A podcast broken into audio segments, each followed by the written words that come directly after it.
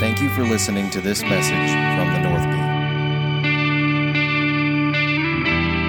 Gate. All right, we want to say welcome, welcome everyone tonight to come to our our, our newest class that's kind of been uh, becoming a, a, a, new thing for us here at the North Gate. And uh, the last class we did was our financial classes, and uh, they were pretty incredible. If you wonder what I'm doing, I'm turning the live stream on just in case anybody begins to ask any questions on here or the typical. If you look back at our live streams, I can't hear. I can't hear. I want to make sure um, because we're running different microphones as speaking mics, and we want to make sure that they're, they're all good to go. I know everybody can hear me good, um, but it's sometimes speaking on those microphones, I can send Kevin a text and tell him to crank some stuff up. Um, so, but hey, uh, our first four classes that we did on practical kingdom living was about finances. And uh, in those times of those classes, um, one, that was some of the greatest feedback we've gotten as a ministry, um, even more than people watching our every uh, Sunday services or watching our, um, our, our, listening to our podcast. Um, we got people from this city, we got people from other states that were so thankful that when we did kingdom finances, we just didn't beat you over the head and tell you for four classes to pay your tithes. We had an opportunity to speak into your identity and unlock honor and giving. And it's been very beneficial for us as a ministry. And uh, but more than that, it's, it's beneficial for the kingdom. When you understand honor and generosity as everything. So in those classes, um, we saw we got a big feedback of talking about kingdom lifestyle inside of finances. So I knew we were going to head into some parenting and uh, some other things as we move forward. But I knew the shift came when I had a dream. In the middle of the financial classes, um, I had a dream that I was speaking to this room and it was full. And it was full that were people that were struggling with weight problems. And uh, when I say that, that's th- what we're about to teach on for the next two classes is probably one of the untouchables um, in the church world. I, I feel like there's two untouchables in the church world. One is sexual perversion and pornography, and the second one is obesity or um, just struggling with your weight. And so, in that, nobody wants to preach on it, nobody wants to talk about it because the only way we know how to do it is beat somebody over the head with it. When it comes to sexual perversion and it comes to people struggling with weight gaining, the only way we know how to really deal with people is beat them over the head. And that gets us nowhere. It's the kindness and the love of God that draw people to metanoia, which is repentance, to change the way that they think about what themselves and how God sees them. And so, in that, I had a dream that I was in a room full of people, and I knew this room would not be full tonight. I want everybody to hear me. I knew this would not be exactly like the dream because in this when people struggle with their weight or their health. It is probably the heaviest load of self condemnation you carry. Your self image looking in a mirror is a weight that the enemy uses against you. And so, with me being the style of preacher that I am, I think most people would be like, oh, he's going to preach on weight loss. Like, yeah, how's this going to go? The Marine telling you to get up at five o'clock in the morning and go to the gym. And immediately when I sat down with the leadership and began to speak to them about this, they begin to see my heart for this. And my heart is this I want everybody to tap into the inheritance of living to be 100 years old. This has more to do about long path than your weight. But the easiest thing to say is in the meeting, when I was teaching on kingdom health and kingdom weight loss. In the dream, as I begin to speak into people's lives, they literally begin to shrink right before me. And so, in that, I want to tell everybody in this room there is a healthy you inside of you. There's a healthy you inside of you that, now I'm not talking about Beachbody you, and I'm not talking about the younger version of you. I'm talking about the you that dreams about doing some things feeling a certain way, living a certain way. That treasure's inside of every person in this room. And we're going to get to the place to understand that how loved we are by God, we're going to break the mold of our personal appearance and we're going to break the mold of how we feel about ourselves in this class here tonight. And I want it to be a staple of a podcast that you can go back and listen to time and time and time again. I want people to share it all across the kingdom family. I, I believe this thing's going to go viral because there's a point of health and weight loss that you, everybody in this room, desires. And it's time for us to quit comparing ourselves to other people and find the treasure of beloved identity that's inside every one of us and allow that to be unleashed. And we're going to break because culture is about language, right? So when I say some things and call them demonic proverbs, you don't say them anymore. So in marriage classes, we've used in the past one of the demonic proverbs is if mom ain't happy, nobody's happy. That's not true. That can't be a kingdom proverb. Because I don't want just Tina to be happy. I want my children to be happy. She wants me to be happy. We want the house to be filled with joy. So we don't use that language culturally in our house. We don't say that, yeah, you might be the authority of the house, but I'm the neck that turns the head. We don't use that because that's manipulation. There's certain things as a cultural language we don't use inside of our houses. We raise our kids because we do everything with the next generation in mind. So on this weight loss journey, there's a phrase, a demonic proverb. That's the way I like to call it because it makes it look like the devil. And it is the devil. Okay? That demonic proverb is this I'll start next Monday. Stop using that. This is about lifestyle. This is not about trends. This is not about diets. What we begin to teach on tonight is not about a diet for you. It's about a way of life so you can unlock the treasure and do all the things that you want to do. All the things that you dream about doing, how you dream about worshiping God, how you dream about running, how you dream about sports, activities, hobbies. Listen, I have been there dreaming about bending over and tying my shoe without almost feel like I'm dying. Where does all of this stem from? This stem from a time in my life where I got up to 240 pounds. And I'm not asking anybody what they weigh in here. That's not what this is about. At five foot eight, 240 pounds is like a man being six foot four, six foot six, and being 300 or maybe 400 pounds. Being 240, 250 pounds at five foot eight is not a healthy place for me to be at. And so, in that, I attacked it with a diet, and the diet began to work. But I've noticed the diet that we chose to have now has become a lifestyle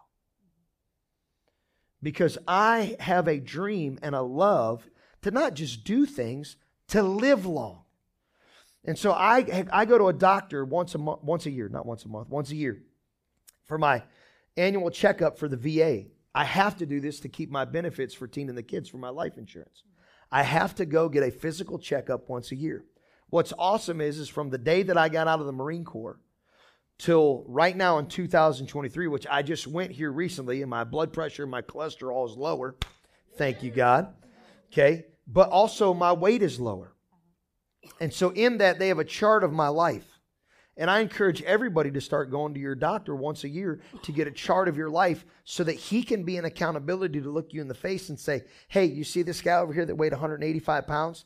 I want you to see his blood pressure. I want you to see his testosterone. I want you to see his cholesterol. I want you to see um, all the things that they show you, your hormones, everything. He said, That right there, that guy right there is the healthy version of you. That's still not the guy that was 16 years old at 155 pounds and you can see an eight pack of abs. That's not that guy. That's also not the guy who was a fantasy that was a lie, who was on steroids, who was 210 pounds that had a bunch of muscle definition. That 185 pound guy is a natural guy, a dad living with a one year old son named Trenton. That my numbers were the best. And that's when I felt the healthiest. And that's when I could do some things. Don't worry about what age I was there, because what happens is that 185 pound guy left and a 200 some pound guy showed up. I would drop back down to that 185 pound guy. I would jump back up. I would drop back down to that 185 pound guy. And my doctor keeps looking at me saying, when is the 185, 190 pound guy going to be the only guy that exists? When I get a revelation of consistency of long path of who I am. And there's been some things through some medical, through some injuries, through me blowing out my shoulder that has caused my life to go up and down and up and down and up and down. So I want to teach you guys that let's stop right now. Everybody hear me. Stop. Stop with the diet trends. This is not a diet that we're talking about here today. This is a way of kingdom living. This is a way of healthy living. Healthy living is kingdom living. And when I live, I'm doing everything with the next generation in mind, which means I do not, and I'm standing up and saying this with all seriously, I'm not looking in a mirror to see what I look like in a bathing suit. I'm not dreaming about being or looking like anyone else because all of us have done it. We went to the beach and say, I may not look that bad, but I don't look that good, and I compare myself to other people. This is not about you taking your clothes off and comparing yourself to anybody because the only person that you should worry about what you look like with a shirt off should be your spouse. And if you're single, you better marry somebody who loves you for you. Not you transforming your body into something else that they may like. Because you know what they're telling you at that point? They want somebody else. Because there's going to be times where you have a shoulder blowout or you have some things, your hormones get out of whack, your thyroid. You're going to get old. The young you is never coming back. Okay? The 21 year old you is never coming back. The 25 year old you is never coming back. Even if you have surgeries, surgeries can't stop age. Have we not seen some of our, what we would call idols growing up? I'm not going to name their names, but singers, athletes, plastic surgery at 50 and 60 does not do them good. And once you get one surgery, you got to get another one. Because guess what happened? You're getting older and your body is changing. And only so much plastic can fix, but it really can't. Plastic can't stop time. But you know what can? Slow time down, eating right, finding out what works for you. Finding out what works for you may not work for somebody else. You knowing who you are in Christ Jesus and releasing the healthiest version of you that you possibly could be. I want my body and my mind to be prepared for the legacy and long path of the next generation. Healthy habits and healthy living are a marathon mindset. They are not a sprint. That's why this is not about diets. This is not about the diet trend and how can I get a quick 20 off or a quick 40 off. I would say this to you. Once you step into a way of life, stop stepping on the scale. Do the jeans fit? Does the shirt fit? Quit stepping on the scale. If you find any real good trainer, you know what they tell you? Stop stepping on the scale. Guess what most every single one of us do when we change a habit? If this is the scale, did it change yet? Oh, I lost a pound. Then watch. Then you step on the scale, I gained five back. Well, no kidding. You just started working out and you never worked out before. You started gaining muscle. Quit letting the numbers on the scale judge your success. Quit letting a scale be your gavel your judge and your jury. I'm going to say this to everybody in this room. When you change into kingdom living, throw the scale in the trash. You know when you can step on a scale? When you've changed habits for a year. And you've had to get rid of old clothes and buy new ones. My mom is a prime example that we watched the transformation that she has went through over the last several years here as she has allowed the love of God and the Holy Spirit of God to direct her habits of how she lives. We watched Mama go, Mama, oh, you've lost all this weight. And she's like, I know. But you know what the fear is when you lose weight? It's only a matter, here's the lie. It's only a matter of time before I gain it back. Yeah, if you don't change your habits. If you don't change your habits. And how does change come? How does the Bible say that change comes? It comes from kindness and love. How you love yourself and love those that you're around all the time will produce the change that you're looking for. Amen? Healthy habits and livings are a marathon mindset, they're not a sprint. If we are looking to lose weight, or are we, are we looking to lose weight or gain the ability to walk and run? We want to maintain what we begin to lose. So don't look for a beach body in gains and losses. First, ask yourself this question as you allow the love of God to change you, not just your inner soul. We've got to stop this in Christianity. We have to stop with it. I'm changed from the inside. Okay, inside out. Don't dress it up with suits. Don't dress it up with just clothes. Allow God to start dealing with your inner world. Ask yourself this question I'm living a life right now. Will I regret it in 10 years or can I celebrate it? I want to approach this right now. I made choices today that I'll either regret a month from now or a year from now. And those choices, when they become habits, will become regrets. We have to allow ourselves to take a look at our own two hands. What's our own two hands? Our own two hands is what we're allowing to enter into our temple. Our own two hands. Listen, you don't have to tell people no. You have to look at your hands and say no. No, no, not today. Not today. Let Holy Spirit speak to you and say, not today. And if you can't win that battle, then get around somebody that will love you, not enable you and say, hey, pray for me. I'm ready for change. I'm ready for this. Being accountable to somebody that loves you is not going to condemn you, they're going to love you. I'm living a life right now. I'm making choices that I'll regret in 10 years, or I can start living a life that I can celebrate. And listen to me, celebrate it. When you don't sit down and eat a bag of potato chips and you have a salad, celebrate it. When you go on a walk on a wild whim, celebrate it. Listen to me. When you make healthy choices, brag on yourself. Talk about the good things that you are doing. When you feel good and you don't feel inflamed, brag about it. When you went to the doctor, talk about it. When you've made choices that are for the celebration of the next 10 years of you being alive, Celebrate it. Learn to celebrate you. Because when you don't, you'll talk about the criticism of you. And then if you don't talk about the criticism you, you'll start climbing up in depression and won't talk to anybody at all. And you need to talk about it. You need to talk about you, whether it's good or whether it's bad. And don't talk to an enabler. Talk to somebody who's going to help pick you up and move you forward into what? Not goals. Scale's gone. What's the goal? Talk to somebody that loves you. Talk to somebody that will encourage you.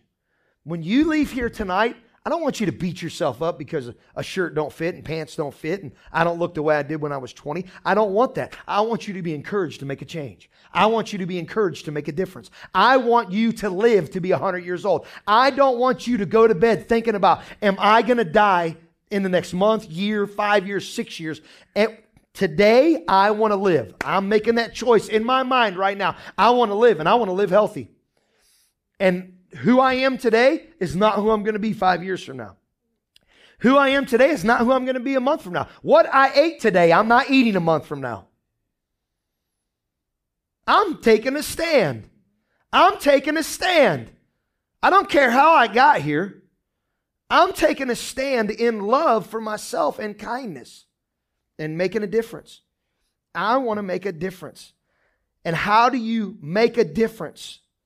You make a difference knowing that your future is locked in your daily routine. And in my daily routine, I need Jesus. I need the love of God in every single thing that I do.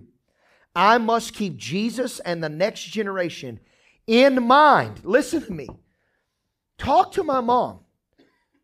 My mom transformed her body over the last year because in love, I went to her and I made this statement.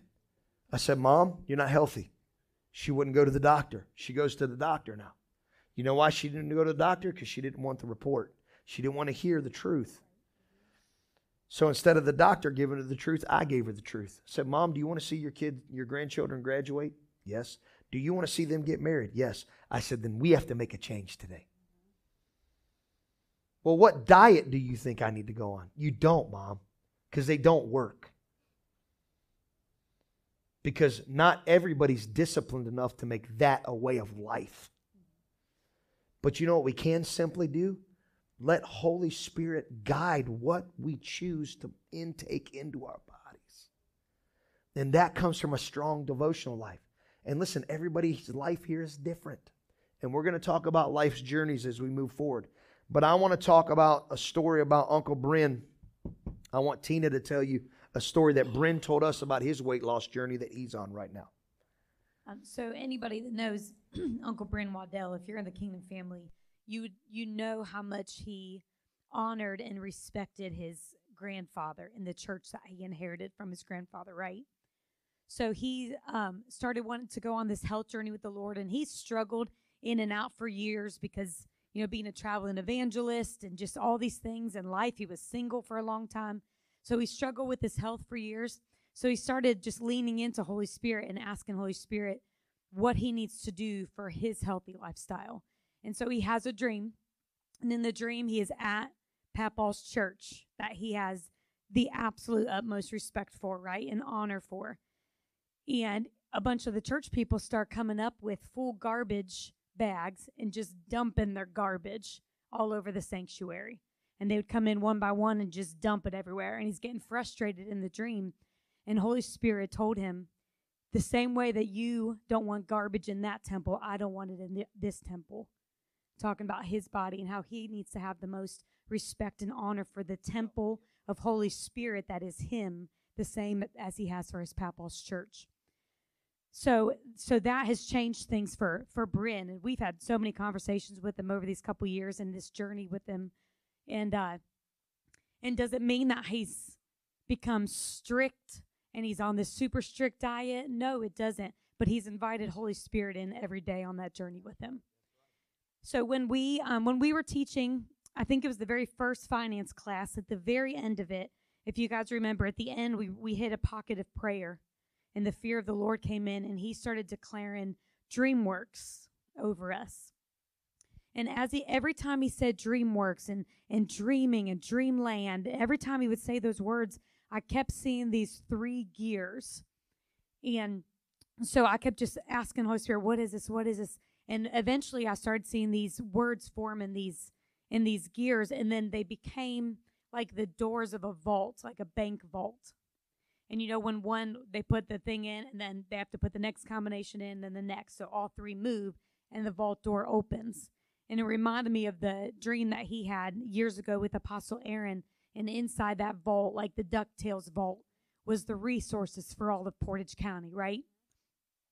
So I kept seeing those gears, and I was, and I, I'm told this to the eldership, and we were praying into this. And the very next week, we're all in prayer meeting together, and Proverbs 12 27 gave me what the three gears were, plainly written out.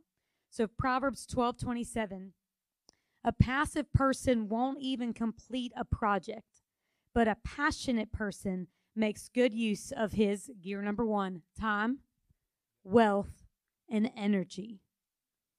So we feel like these are these are things that we're going to focus on and we've already hit wealth, right? How we spend our money and our prosperity. We've already tackled poverty and how we're going to be a prosperous people.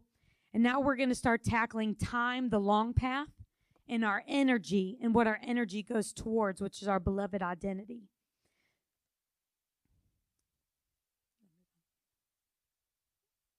Sorry, she cut me off real quick. So inside of that beloved identity, back to the story with Uncle Brent, you guys would not bring your trash in this building. You would not throw trash in this building. Why? Because you respect this house. I need you to start respecting and loving yourself. This whole thing is not about a diet. This is about you knowing how loved you are by God and knowing the authenticity of who you are. It listen, our social media, our movies, our marketing creates all these ideas of these different things of what you're supposed to look like. I don't want you to ask TV. I don't want you to ask the diet. I don't want you to ask a bathing suit. I want you to ask God, what am I supposed to look like? I want you to ask God to show you what am I supposed to look like. If I can wake up on a Sunday and ask God what I'm supposed to wear to church, you don't think I can begin to ask God what I'm supposed to look like in my everyday function? What I'm supposed to eat, what I'm supposed to ingest? I mean, for a moment, it's going to be that practical. What do you want me to eat for lunch today, God? You know what this also creates? You with a deeper level of friendship with Abba. Maybe God wants you to do keto for a little bit. Maybe God wants you to do the Mediterranean thing. Maybe God wants you to just be a vegetarian for a little bit. I don't know. It's between you and God. Because you know what? He knows how your body ticks. Everybody, maybe you do the carnivore thing. Some of you ain't heard the carnivore. There's actually a diet called carnivore. All you do is eat meat. Chad and Joshua did it and lost like 30 pounds, just eating steak all the time, just getting the biggest tomahawk steak they could possibly get on the planet. But you want to know what? We can do trends that fails, or we can go every day, God, what do you have for me today? You love me. You have something for me that's going to make me feel fully alive because I'm with you. And that's where that, that verse, that Proverbs 12 27, the passive person won't complete a project. So you can come into these classes and you can do everything we're saying and you can apply it as a principle. But if you're passive about it, you're never going to complete this. You're never going to see the fullness of everything the Father has for you through this journey. So a passionate person will make good use of his time, his wealth, his energy. So everything we do starts with beloved identity finances, time, energy, health, all of that, all is centered around beloved identity. So the first scripture text that I want to read you about beloved identity on your journey of the long path of your health, I want to read one of our most famous scriptures of our body being the dwelling place of the Holy Spirit. So 1 Corinthians 6 19 says this Have you forgotten that your body, have you forgotten? I'm going to ask you like this the encounter you had in this room with tears running down your face, it doesn't stop when you go out to eat after this. It doesn't stop when you have lunch tomorrow. Have you forgotten that your body is now the sacred temple of the Spirit of holiness who lives in you? You don't belong to yourself any longer. For the gift of God, the Holy Spirit, lives inside this sanctuary. This one, right here. You were God's expensive purchase, paid for with tears of blood. So, by all means, then use your body to bring God glory. Bringing God glory is not you looking like you're on Muscle Fitness magazine. It's you playing with your kids. It's you jumping and dancing and worshiping. It's you going on a hike. It's you going hunting. It's you riding a bicycle. It's you laying on the floor and tickling your grandbabies. It's you, watch, being able to do the innermost things that bring you joy with no regret or no empty desire of going, I wish I could do that. No, you better believe I'm going to get to the place that I'm going to do everything that brings me joy, that brings him joy. You have a God given right as a son and daughter of Almighty God to do things that bring God joy and bring yourself joy. Ed or Mike, go ahead and read us Romans 8.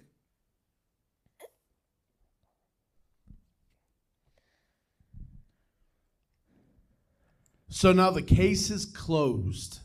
There remains no accusing voice of condemnation against those who are joined in life union with Jesus, the Anointed One. Bill Johnson teaches this. He's, he taught it years ago, and it's something that burned in my mind. He said, I have no time to entertain or give any attention to one thought that doesn't line up with what he thinks about me and says about me Gosh. and you could you could feel in the room tonight at different points of just the shame. I don't. I, I'm. We're uncomfortable talking about this. I should be one of the most uncomfortable people in the room, but I'm not. You want to know why? I actually look forward to tonight because I see where things have to shift in my own life. So we all have a choice in the room how we perceive this thing. I could. I could let shame. I could entertain shame and say it's never going to work out. I've tried this and I failed. I failed a thousand times, but I'm excited because now we're doing this as a family. Yep. And what does love do? If I love myself, love believes all things, hopes all things. So that means I have to believe that I could do this, right? That I could do all this thing, and I am going to do it, and it doesn't stop there. So part of the fight is fighting with ourselves and that shame and condemnation. It's not what this is about. Don't even let that, as soon as you start to feel that come over you, shut it down. Nope. Yep. This is for my future. And when, you know what I do? I start reminding myself of times where I'm tired and I don't want to play, but Sam comes up, Daddy, play. That, that, that brains in my mind. Come on, man.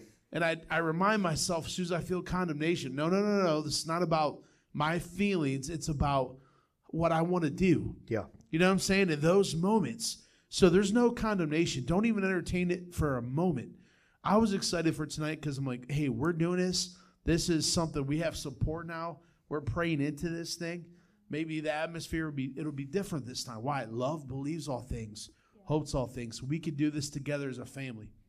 Listen, John 3:16, Ed's about to read. Understand God so loved the world. If God loved the world, you're allowed to love your world. If God loved the world, you're allowed to love your world. And this weight loss journey should be about that one thing, and it's loving the world that you live in.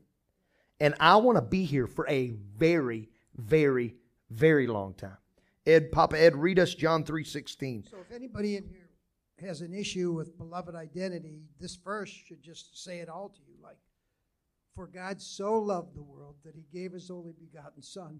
Who in here would do that? I, the only reason I would do that is because I love you so much. Yeah. He gave his only begotten Son that whosoever believes in him should not perish, but have everlasting life. The next part goes with what he just read in Romans 8. God didn't send his son into the world to condemn it or judge it, but that it would be saved and it would be rescued. Some of us right now need rescued. What do we need rescued from? Ourself. I need rescued from me. I'm stuck. I'm trapped. I can't do the things that I want to do. I can't be who I want to be. So I need the one that saved the cosmos to come save me right now. And I don't care how you got where you're at. It's where you're at, he'll come rescue you. But all you have to do is yield to his love. I've never heard any kind of weight loss say, How are you going to lose weight? I'm going to yield to the love of God. And what it does is it gets the idolatry and, and the narcissism of I'm going to lose weight to look like, I'm not losing any kind of weight to look like anything. I'm going to be healthy so I can do this. I'm going to be healthy so when I'm 80 years old, I have not put my body through hell. I'm, ju- I'm telling you, I'm jumping in, in this land at 80 years old with teenagers. I am jumping. At 100, I'm jumping with a walker. I don't care. I don't care. I'm going to be feisty till they put me in the ground. I am going to do some things. But how do I do that? Today. I realize I'm loved today. And these choices, what I do with these, will determine my tomorrow. What I do with these. And what I do with these happens with how I think about myself. Let's go to Jeremiah 2011 and let's see what God thinks about us. All of us know this. Now look at this from a place of health. For I know the thoughts that I think towards you. Do not, listen to me. I tell this to anybody. I understand some people absolutely are like against any kind of alcohol. I'm telling you like this, whether what you believe, good, bad, ugly, with alcohol. I tell anybody this, no matter what your theological belief is. I don't care if you're saved, not saved, unsaved, whatever. Do not touch wine, any kind of alcohol, if you are depressed.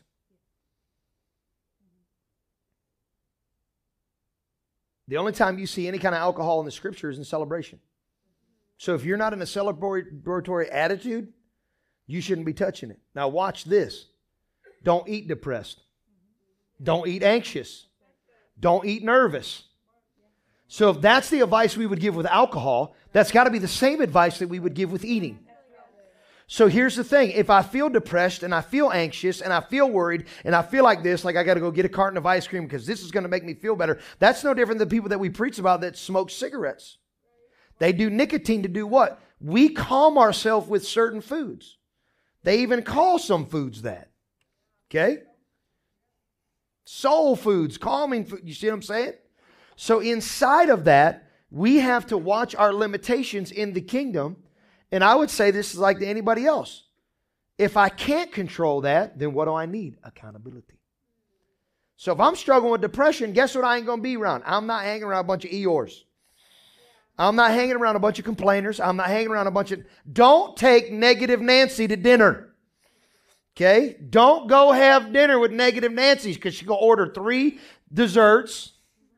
Okay? She going to eat things we shouldn't be eating because this is going to lighten the mood and this is going to make us feel better. Yes, good food tastes good.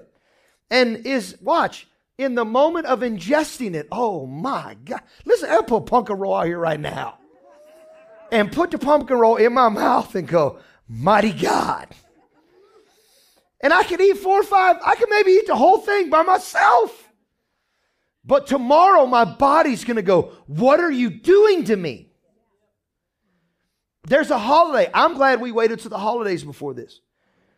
In the holidays, we start eating and we lose something of the Holy Spirit called self control. And every single one of us have done that. In our inner conscience and our inner world, we go, Man, I shouldn't, I shouldn't eat anymore. And then all of a sudden, something takes over that word, which is Holy Spirit going, hey, stop. And you literally tell Holy Spirit to shut up. And in defiance, you keep eating because it feels good in the moment, because you're with family and you're doing this thing. I need to know that I'm so loved by God that His thoughts, His thoughts, what happens if I get His thoughts towards me? What happens if I start thinking with his peace? And I start realizing he doesn't have one evil thought towards me. And listen, even on those days, because you're going to do it. You're going to do it. You're going to eat too much. And you know what? On those days, you're still loved. On those days. So you know what you don't do? Go into another day, and another day, and another day, and another day, and another day. You recognize his love for you in a mistake and you continue on a path called long believing. Because i'm scared listen i don't even care. I don't care if you're a fitness model. You're still having a day of some ice cream you still this is not about telling you don't you eat a cookie this is not about don't eat a pumpkin roll this is not about don't you eat a buckeye at christmas that's not what this is about. This is about hearing the love of Abba to say you don't have to take it that far. This is the love of Abba saying you don't need this every day. We can enjoy without indulging. Why? Because when you find out how loved you are, there's some things. Because listen, every of us, one of us gets to places where we're at, where we don't want to be. It was all because of brokenness. It was all because of brokenness. And me and him had many conversations before we ever got into this class. Me and him went on a roller coaster ride together. And he tells me one day, I'm never going to be you. And I'm like, You're not. He's not. And then he made a statement. He said, I've always been big. Yes, you're Big Mike. But I want healthy Big Mike, and I want healthy Jimmy, and I want healthy Tina, and I want healthy Mel, and I want healthy Hope, and I want healthy Bill. This is not about anybody looking like anybody else or anybody getting ready for the beach. This is about me getting ready for 100. This tonight is about me getting for the 100. That's what this is about. And to get to the 100, we're going to have to realize that the Lord thinks good about me, and you should think good about yourself. Amen? All right. Jen, hit us up with Psalms 139, verses 14. Thank you, God, for making me so mysteriously complex. Everything you do is marvelously breathtaking. It simply amazes me to think about it, how thoroughly you know me, Lord. I actually like it a lot better in the NIV. Hold on one second.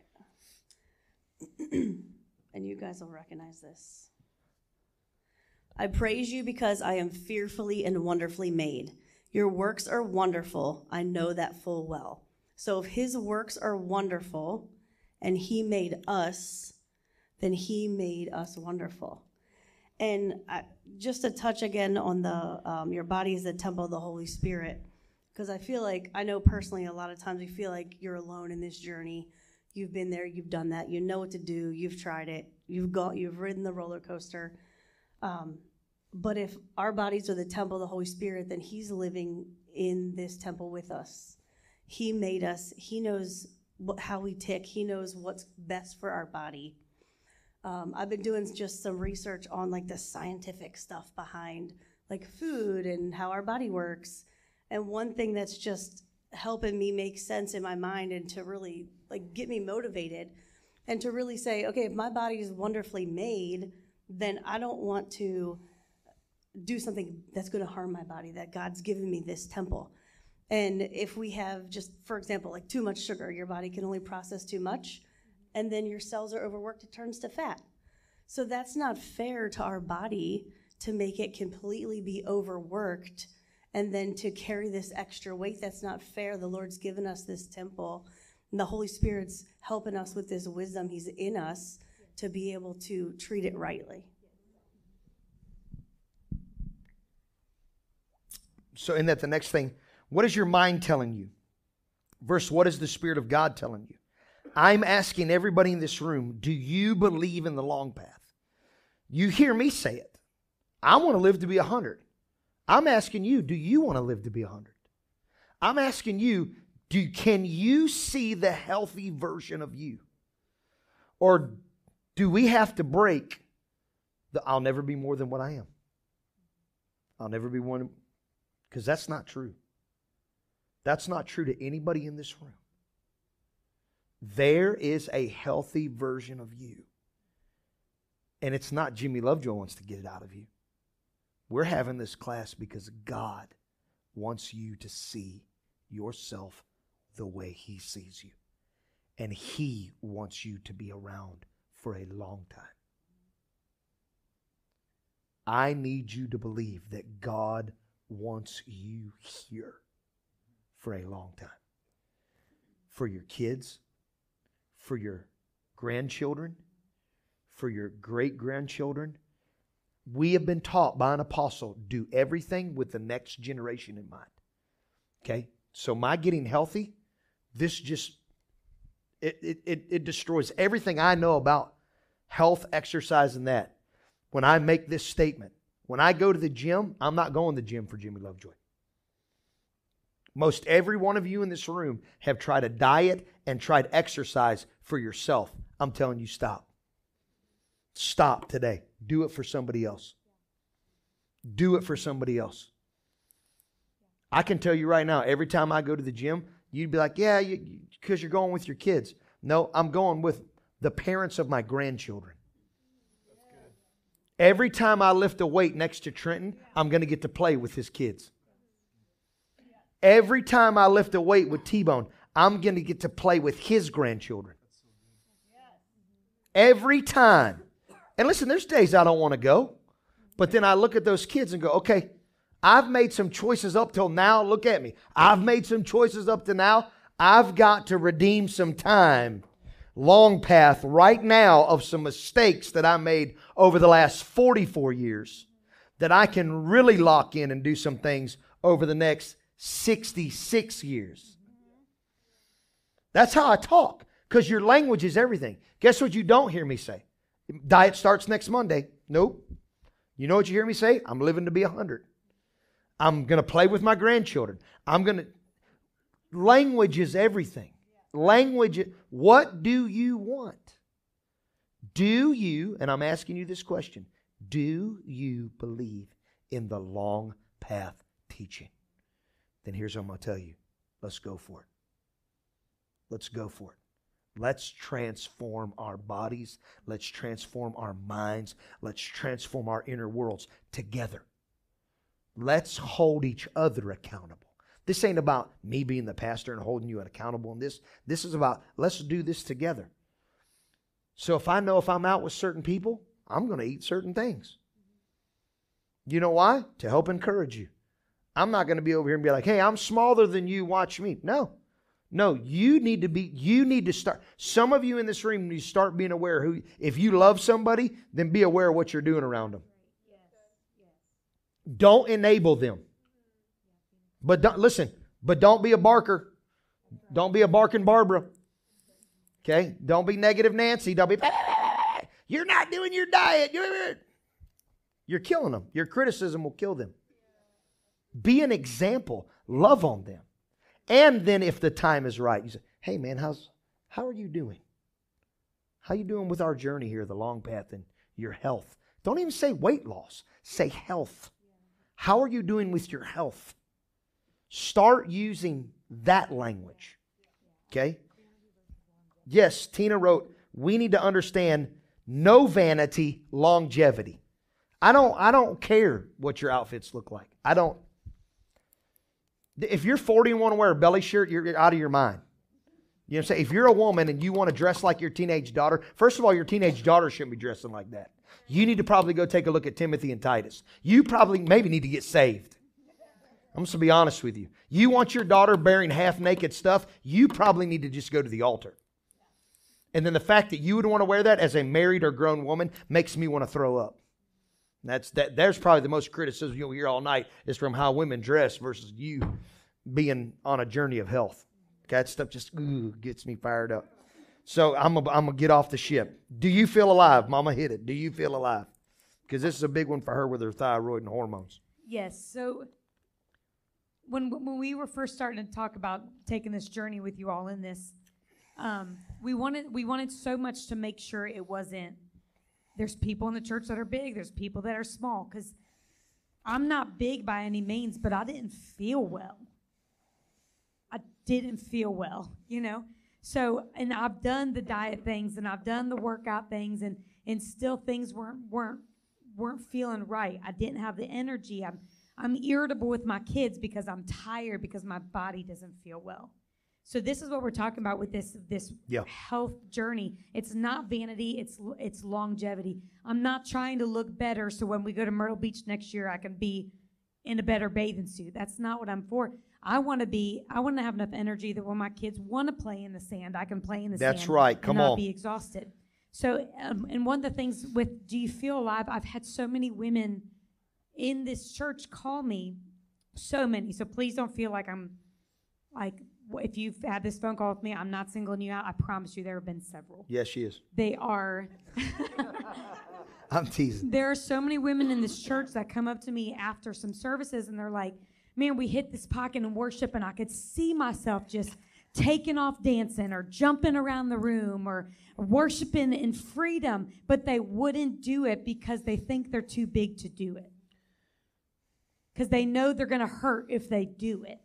So you don't feel alive when those those moments when the spirit comes in, he comes rushing in, and this room feels like it's pulsating. You're feeling completely within yourself and withdrawn because you don't feel alive because you've not taken care of yourself.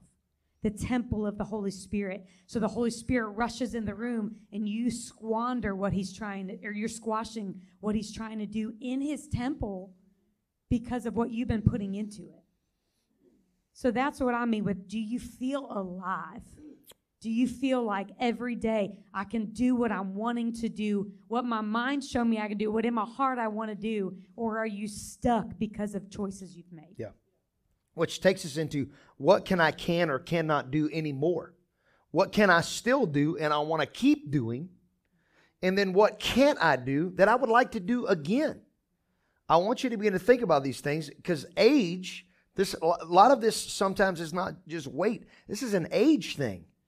Age restriction.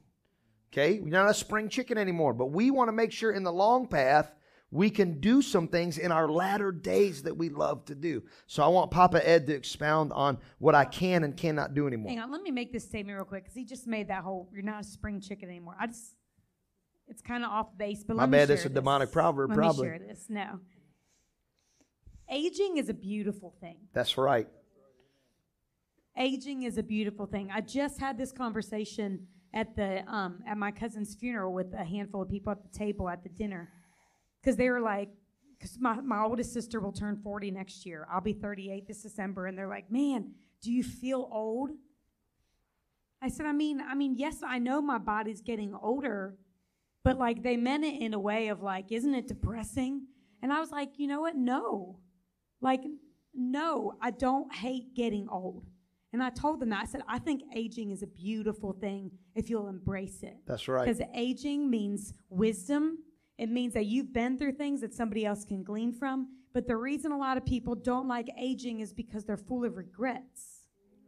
Come on, You're mama. full of regrets on That's your strong. time. You're full of regrets in how you've spent your life. You're full of regrets in in in how your body feels or how you look because of the way you've taken care of yourself. yes. Aging is beautiful. There's scriptures about the aging woman being an example to the younger one. So when he's talking about dress, there is a way to present ourselves as aging women to show these girls what real beauty is supposed to look like. Don't get me on that soapbox again. That's why even Miss Jeanette is on a journey, if she doesn't mind me saying, where if you notice, she's letting her hair become its natural color. She's doing it in phases, which I totally respect. It's probably what I'll do. But it's I tell her all the time, it's beautiful. There's scriptures that your gray-haired women, it's a it's a sign of beauty. Yes. It's a sign of glory because you have been through life and you have testimonies and you are a witness of the goodness of the Lord. And that's what aging is. Yeah, and I, I'm going to hit on this too before Ed goes. Nobody wants to be grandparents anymore. Because exactly what Mama T talked about. We live with so much regret. We don't want to be grandparents. Or we try to be the cool grandparents rather than people of wisdom. And literally, it was one of the things that when I was in the woods, I kept looking up. And then Apostle Robin texted me some stuff today. I'm not going to go into detail about that, but he started talking about me in wisdom. And there was a time when, because I'm turning gray fast, but it's like, it's only right. It's, it, I'm, I'm going to be 45, and then the next thing you know, I'm going to be 50. And people that have not done life well, when they turn 50, they freak out because they don't have a long path mindset. If I'm at 50, I'm halfway. I'm, I'm halfway. Ed says this in all seriousness. He said it this past Sunday. I got 30 some years left. And he's not kidding. His dad lived to be 100 years old. That's our inheritance. We've honored that. We want to talk about everything else in the Bible, but we don't want to talk about the longevity of how people live long lives without medication. You want to believe everything else in the Bible, but you want to believe a man lived 900 years. You want to believe in the power to raise the dead, heal the sick, cast out devils, all that kind of stuff, but you don't want to believe in the wisdom, and it literally says wisdom brings long life. Honor and wisdom. Honor and wisdom bring long life. I'm in. I'm in. Go ahead, Pop Ed. Um, I just wanted to touch on that a bit.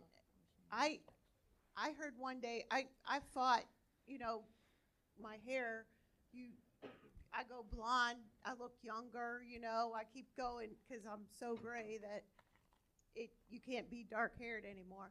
So I heard one day the, a whisper that said what what are you hiding? Why are you hiding that? This is how I made you. You Wow, know? wow. And that's one of the things and I it just changed my total thinking. Like you're right.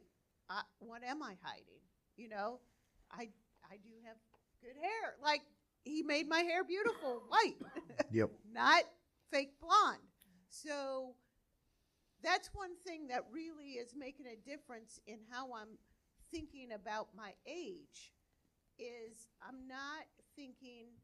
I actually feel younger than I did five or six years ago because I move more. Mm-hmm. It's not. I haven't. I'm I'm a healthy eater, really, but I don't move much. So good food still sits there, you know. So Holy Spirit kept telling me, just move more. Like you don't have to hurt yourself You just need to move more. Yeah. And so I'm feeling younger, even though I haven't changed a lot. I am changing in a slow way because I'm listening to what he's telling me to do instead of making up my own plans and trying to make it work. And that's that's where the I feel like I'm changing aging more beautifully. You know, like She's aging in reverse, yeah. by the way. Hope and I looked at photos the other day from the beginning of Overtaken. We went down memory lane because she wasn't here in the early days of the gym. Yeah. And we saw so many pictures of you, and you look younger now than you did then. But it's Wow. because you valued yourself and asked Holy Spirit, what do I need to do? Wow. That's awesome. Mike. Yeah, so on this section of what I can or can't do anymore, my eyes were open to another degree in this this summer when Sam started playing baseball. And uh, I noticed every time after baseball practice or the next day, my knee would bother me because I was catching ground balls for him. And, and even exercising and stretching, I wasn't stretching in a way that was stretching that out in that particular motion. Does that make sense? So I kept going to the chiropractor, and, I, and he you know, kind of work it out. I'd feel better. The next week it happened again. I'm like, I finally figured out it was from the movement in baseball. So some of this, it's it's age, yes, it's weight, but how many of you ha- have back issues? That's common. Raise your hand. Almost everyone in the room. So how many times has that debilitated you from doing something you want to do? Not that you can't do it other days, but it takes you out for a week or three days. This thing is so much bigger. It, it's all encompassing and, and literally and, and I'm not going to get far into it, just mention it, but I do a 10 minute stretch like twice a week, and that back pain doesn't come back anymore. It's so much simpler than what we make it. We complicate it in our mind, but Yes. the, the motivation is I do that before I go to the gym. And if you know me for years, I love working out with weights, but I do that now as a priority over that because I see the significance of, man, if my back's bothering me, I'm not going to work out anyways. So if I take care of that first, you know what I'm saying? It doesn't have have all these other issues. But almost every hand went up for back issues with there. We take care of ourselves. So like, what do we can or can't do? I, I when I first met these guys, I pulled my back out. I tore a back muscle, and that took me out for six months, Yeah. not including chronic back pain after that, but for six months. And I'm telling you, that was like, what, 10, 15 years, like 13 years ago? And I'm doing better now just from 10 minutes a day, twice a week. So if you can't do something, you know, one of my thing is, one of my, thi- my dad was 40 when I was born. It's the same age as me and Sam. So one of the, my favorite memories I have of my dad is riding a roller coaster with him. I can't do that right now. And I used to love that stuff as a kid. So now I had to sit there and watch him have fun or Jen go on a thing with him.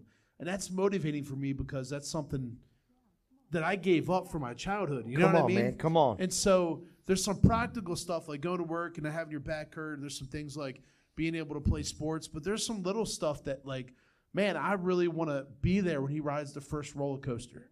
I want to be in the front seat or the back seat with him. You know what I'm saying? Yep. I want to be in those moments, not just watching from afar because I can't participate. And a lot of us in the room probably deal with that to some degree. And so, what is it that we can or can't do? And and and it's again, it's not a condemnation thing. It's like I want to be able to keep doing that, and then recognizing those things. I recognize when I went to catch a ground ball, it's been in a certain way. Well, I need to start stretching so that doesn't happen. Why? Because I want to be out here next season. I want to be out here. And I started doing that. So when football and soccer came, there was no issue no more. It was a quick fix. It wasn't. It wasn't strenuous. It didn't take all day to, to fix. I didn't have to get on steroids and start hitting the you know protein powder. Yep. But just to go and, and fix that thing and just take an action to be proactive about that. So when you make it about long path and love and and your world and not vanity, this is what produces the desire is in you for a reason. What do you really want? He wants to ride a roller coaster with his kid. But I know every one of us that went to the gym at one time because we wanted to make our body look different because of what we saw in the mirror. The motivation becomes different when it's love. The motive my mom lost the weight she lost because of her love for her grandchildren. It's all in a thought process. It's metanoia. It's everything Apostle Dees taught us, and now putting it in these things of practical everyday life. We did it with the money. Now we're doing it with the weight loss. We're doing it on a journey of health together. So now everybody in this room, it's not, hey man, what's the scale say, Mike? It's I'm going to do things around my best friend. Because not only, and this is, I'm just saying, I'm, can I just be real in this room? If he's in the front seat with Sam, then I know me and probably Trenton are right behind him. So now, now Romans 8 becomes real. Our lives are interwoven together for God's plan. It's not just for a city to be saved, it's for a kid to ride a roller coaster with his dad.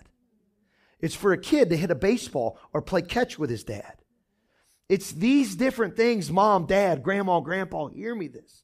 Start looking longevity. Do everything with the next generation in mind and do it with love and not vanity. This will change the landscape of us doing a Christian Zumba class. Why? Why, why, ladies? Why are we doing a Christian Zumba class?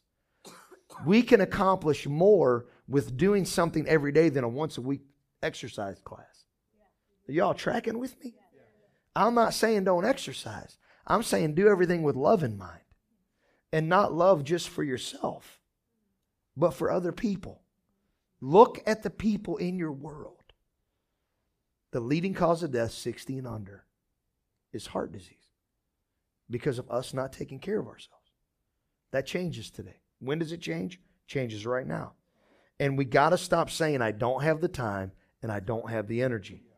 Because Mama don't have no video workout tapes. She ain't got no, you know what she does? She makes sure she walks around that little 900 square foot house nonstop all day. And you know what we did? Accountability. She told us, I got to get my steps in. I wish I knew how many I took. So we bought her a little stepwatch. So Mama knows how many steps she's taken watching those babies and she makes sure she gets her steps in. If she don't get her steps in, then she walks to the road and, and to the garage and back.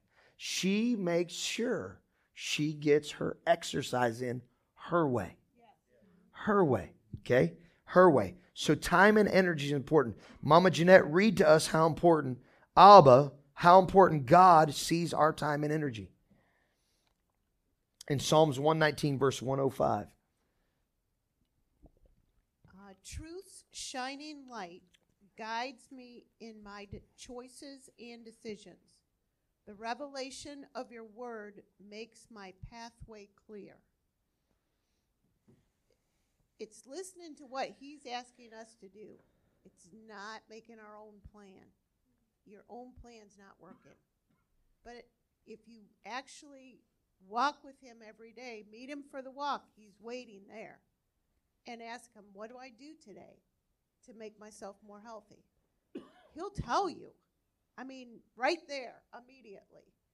It seems like I don't think I ever have to wait. When I ask him, Okay, what should I do today? It's like right there. You know, take a walk, go to the gym today. You know, let's have this for, for dinner. Like, those are the things. It's his truth is shining light, guiding me. I'm telling you, your choice has to be do something. Do something. Don't let depression, don't let where I'm at today get you stuck. God's got plans for you. Get up and do something. That's why exercise can't be Planet Fitness. It can't be just Dean Caputo's gym. You hear the choice that God tells you to take a little walk. It could be to the mailbox. Be, I remember when Papa D was telling us three miles a day. Some of us can be like, I can't do three miles a day. But it's like prayer. Some people could pray for an hour. Some you tell someone you do what for an hour? Man, I can pray for an hour. I wouldn't tell anybody in this room to pray for an hour. You know, I would tell you, talk to God, even if it's five minutes. Your exercise, your your go for it, your choice, do something. Do something that turns into something that turns into something else that turns into I'm doing what my heart desires. You got to take a step. One step is everything. That's why I've loved coaching kids for years. I love watching them hit a ball. I love watching those beginning phases of, I can't do this. But you know what? If you can do this, we'll get to that. If we can do this little thing first, we can get to that over there. It's getting people to believe in themselves to do the one step, then they can run the marathon. One step, one walk turns into a run. It's the beauty of life. It's the beauty of seed time and harvest. Pop Ed? Okay, so I'm going to be 71 in a couple months, so I walked almost three miles today without any problem, and I'm thankful for that.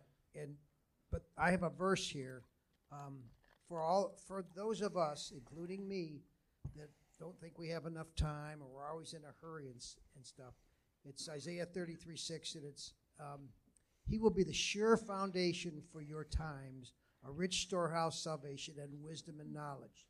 So to me, foundation means a starting point. Now, is that the starting point when I was born? Uh, obviously, it was because he was the sure foundation of that. To, or was it the starting point of what I'm going to do today or what I'm going to do every day? So I just have to trust in that. And when I get uh, weird or whatever that word is that I get sometimes, I just have to know that He is the sure foundation of my time. I'll have plenty of time to do whatever I'm supposed to do today. I love I love what he's that scripture text when it says wisdom will be the stability. How many of us in our health journeys have felt unstable? Let's be honest. Let's re- so you know what you have to do? You got to get around wisdom. It's the same thing we talk about money. If you ain't got money, you get around somebody who's got money so they can help you find stability. If you want stability, get around somebody who's doing this thing right and let them be an encourager to you. I'm just telling you right now, go to the gym to the or, or go find somebody who's doing something good and you get around them. They convince you to want to do it. You know what I'm saying? That's why get around a salesman of health. Get around a car salesman. What do they want to do? They, they'll make you buy a car. Okay, get around somebody who's selling shoes. They'll make you want to buy shoes. Get around somebody who can sell something. So I, I, I, have to watch talking to Dakota. I'm like, "Dude, don't talk to me about your job. He's like, why? I'm like, because you're selling me and you're good at it, and I don't want to hear it. Because I, I already have life insurance. Like you're, you see, see what I'm saying? You get around a good salesman. The old, the old thing is they can sell a book to a blind boy. You know what I'm saying? They can sell you something you don't need, and they'll get you on it. So I say this when it comes to health, get around somebody who has wisdom to get you to feel stable no matter where you're at. It doesn't matter where you're at. Take a first step today, tonight, when you leave here. Go home. Nobody probably drinks a whole bottle of water before they go to bed. Tonight, drink a whole bottle of water. You know what you'll feel good? I accomplished it. You'll feel, I'm just telling you right now, I do it almost every night. I drink one bottle of water. It makes me feel better in the morning. It makes you feel, I gotta get up in the middle of the night, but that's a part of the age thing again. I used to not have to do that. Now, every single night, I gotta get up and go to the bathroom.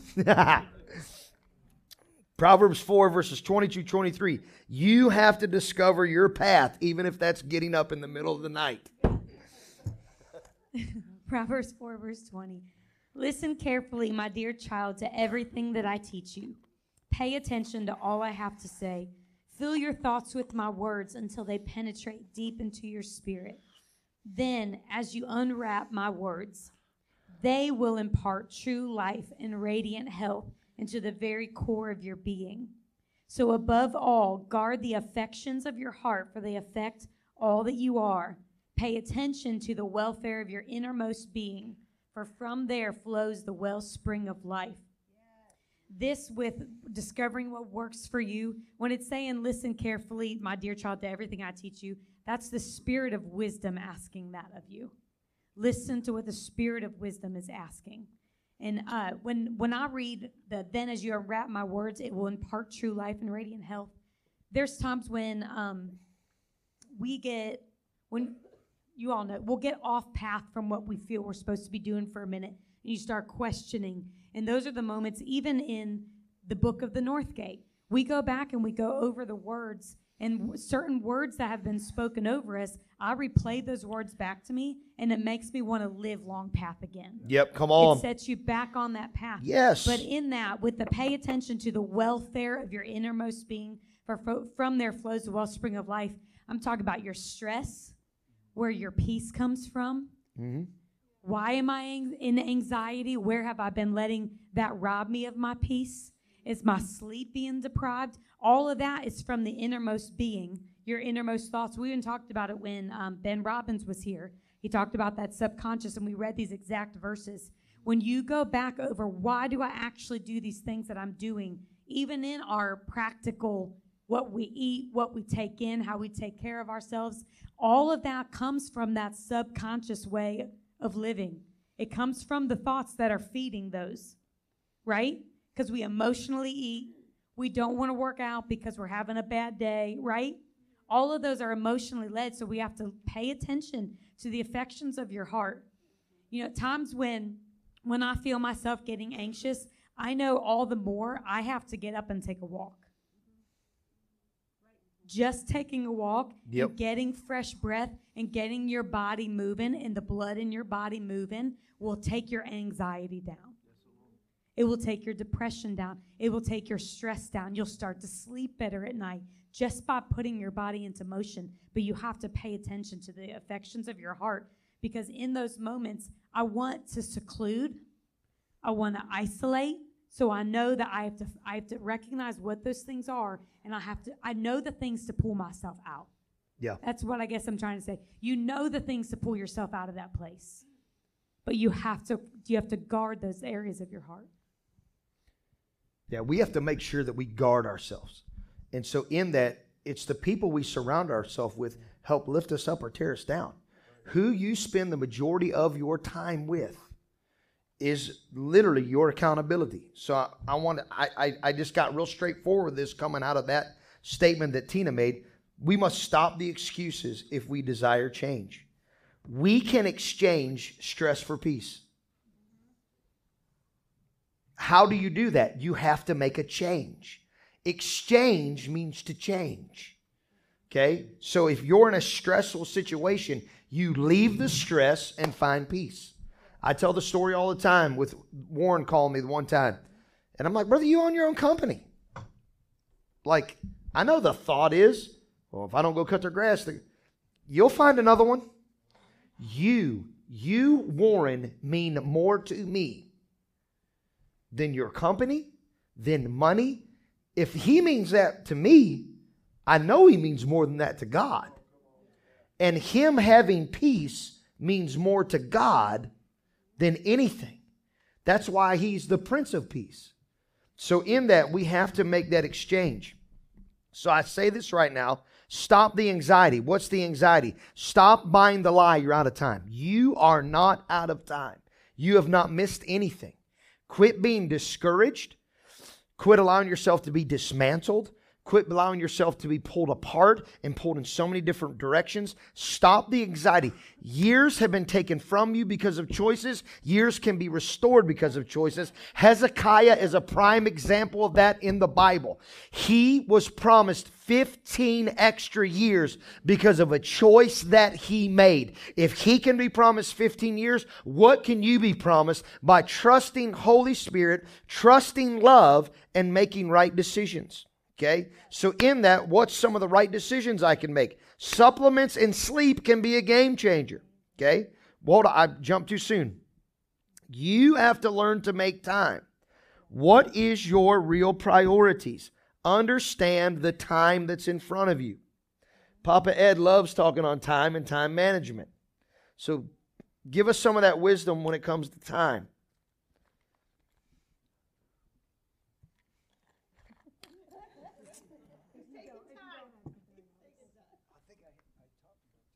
You talked about it back then there. That's why I got Ed written down big right here. But I will say something else about it, though. It's like, I can't believe that time goes so fast. I can't believe that I'm 70. It's like, I've been out of high school for 50 some years. It's like, John knows and Jeanette knows, and I don't know anybody else in here that's close to that, but it's just amazing how fast time goes. And so you have to, you have to make good of your time because it, especially with your kids, you got to spend that quality time with the kids because pr- s- pretty soon they're going to be grown and out on their own. So The second bullet here we had years taken can become years restored. Your body, your cells renew themselves. And they say approximately every seven years, your entire body, all of your cells are brand new. So if, like Papa Jimmy said, we start now, we truly can redeem the time because seven years from today, we're going to be a new person. Tomorrow, certain cells, like they say, a eye surgery, you'll heal in like a few days because they regenerate so fast.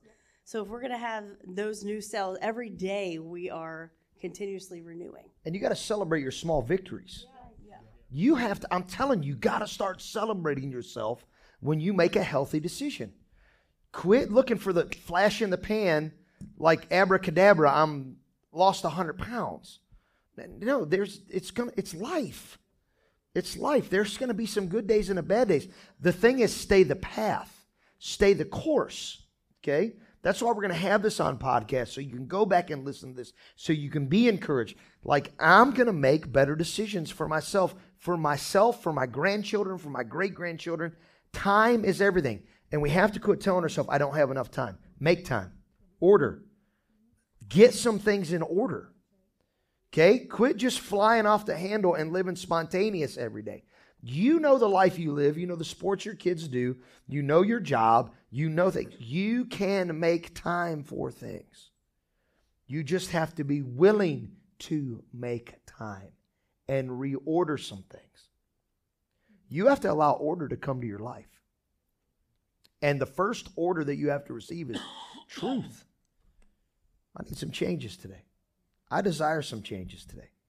I'm going to make those changes today. I must surround myself with the people that's going to help me make those choices. I'm going to surround myself with the people that's going to make me make healthy choices. I'm just going to say if, if you don't feel fully alive, health, my, body, spirit, all that, then if you don't have that, if you don't have your health, you don't have anything. Right? So if you don't feel fully alive, you have to make time. Like you need you if you have to cut other things out, and if we're going to be honest with ourselves, if you look at your social media, if you look at uh, TV time or just there's there's a lot of downtime. And I've learned in my peak when when I was working out and I was getting up to uh, 300 minutes, I was because I, I was tracking it and doing all the stuff. I learned like the key to that wasn't an hour and a half in the gym a day. It was literally like, okay, I got a break. Let me go walk for 15 minutes. Let me let me hit the exercise bike for 10 minutes here and while I'm waiting on this, or while I'm watching TV, let me hit the bike, or I started learning 10, 15 minute pockets add up to an hour a day. And I was getting like 300 minutes a week of exercise by taking it. And uh, one encouraging thing, we had this fabulous doctor. Unfortunately, she moved away. Used to be up here in that little like urgent care building. she would hit this in her 30s all the time. She made us get this book called The Spectrum. It was like a Dr. Oz saying, you know, I'm not telling you to get the book. But we read that book and it was amazing. All the scientific research says no matter what your age is, as soon as you make this decision within weeks of turning around and just simply doing something as simple as walking, all your numbers start to turn around. And your body starts to go back years. And all these different examples of people in their 50s and 60s felt like they're in their 30s and 40s again. Yeah. From just changing and shifting into that. Listen, you could change your life with just walking, water, and vitamin D. You can change your energy levels with walking, water, and vitamin D. Okay? So, in that, we're going to talk about supplements and sleep can be a game changer. Your rest means something. Okay? Your sleep means something to you. So, I want um, Jeanette and Tina to talk about some of the different vitamins and different pills they have went through and the vinegar and stuff that we talked about in, uh, behind closed doors when we were preparing for this. I I've been wrestling. I've given up a year of being outside with allergies, and it's and I'm keep saying, Lord, I love being outside. I love the trees. I love your creation. Why can't I breathe? You know, when I'm out there, and um, vinegar. I started thinking about vinegar, and I started drinking a tablespoon of vinegar in my tea. Every time I make tea, I put vinegar in it and all of a sudden my airways are starting to open up and I can breathe easier and I'm not coughing as hard. And I'm it, it's just those little things you don't it might seem like something weird. I also thought about the way I breathe. And he I you know, his breath is in our lungs. We sing that song, we sang it Sunday. You know, like if his breath is in my lungs, the air that's coming in is not bad for me. I've got that in my head that what I'm breathing is causing my allergies. So I changed the way I was thinking about that, and I'm saying, Your breath comes into me. And I started doing breathing exercises. and that's helping my coughing and and the way I'm thinking. There's little things that just are going to come to your mind that check them out. Don't dismiss them. Think about it and try it.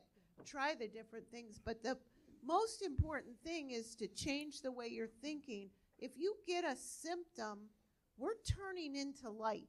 We're changing our DNA to be who Jesus is. Yeah. So things are going to change in us, right? So if we get a symptom, thank God for this pancreas that provides those things for you that you need. Thank Him for the liver. Don't start saying, oh my gosh, my pancreas is going crazy, you know, like, or my, you know, like uh, my allergies are driving me nuts.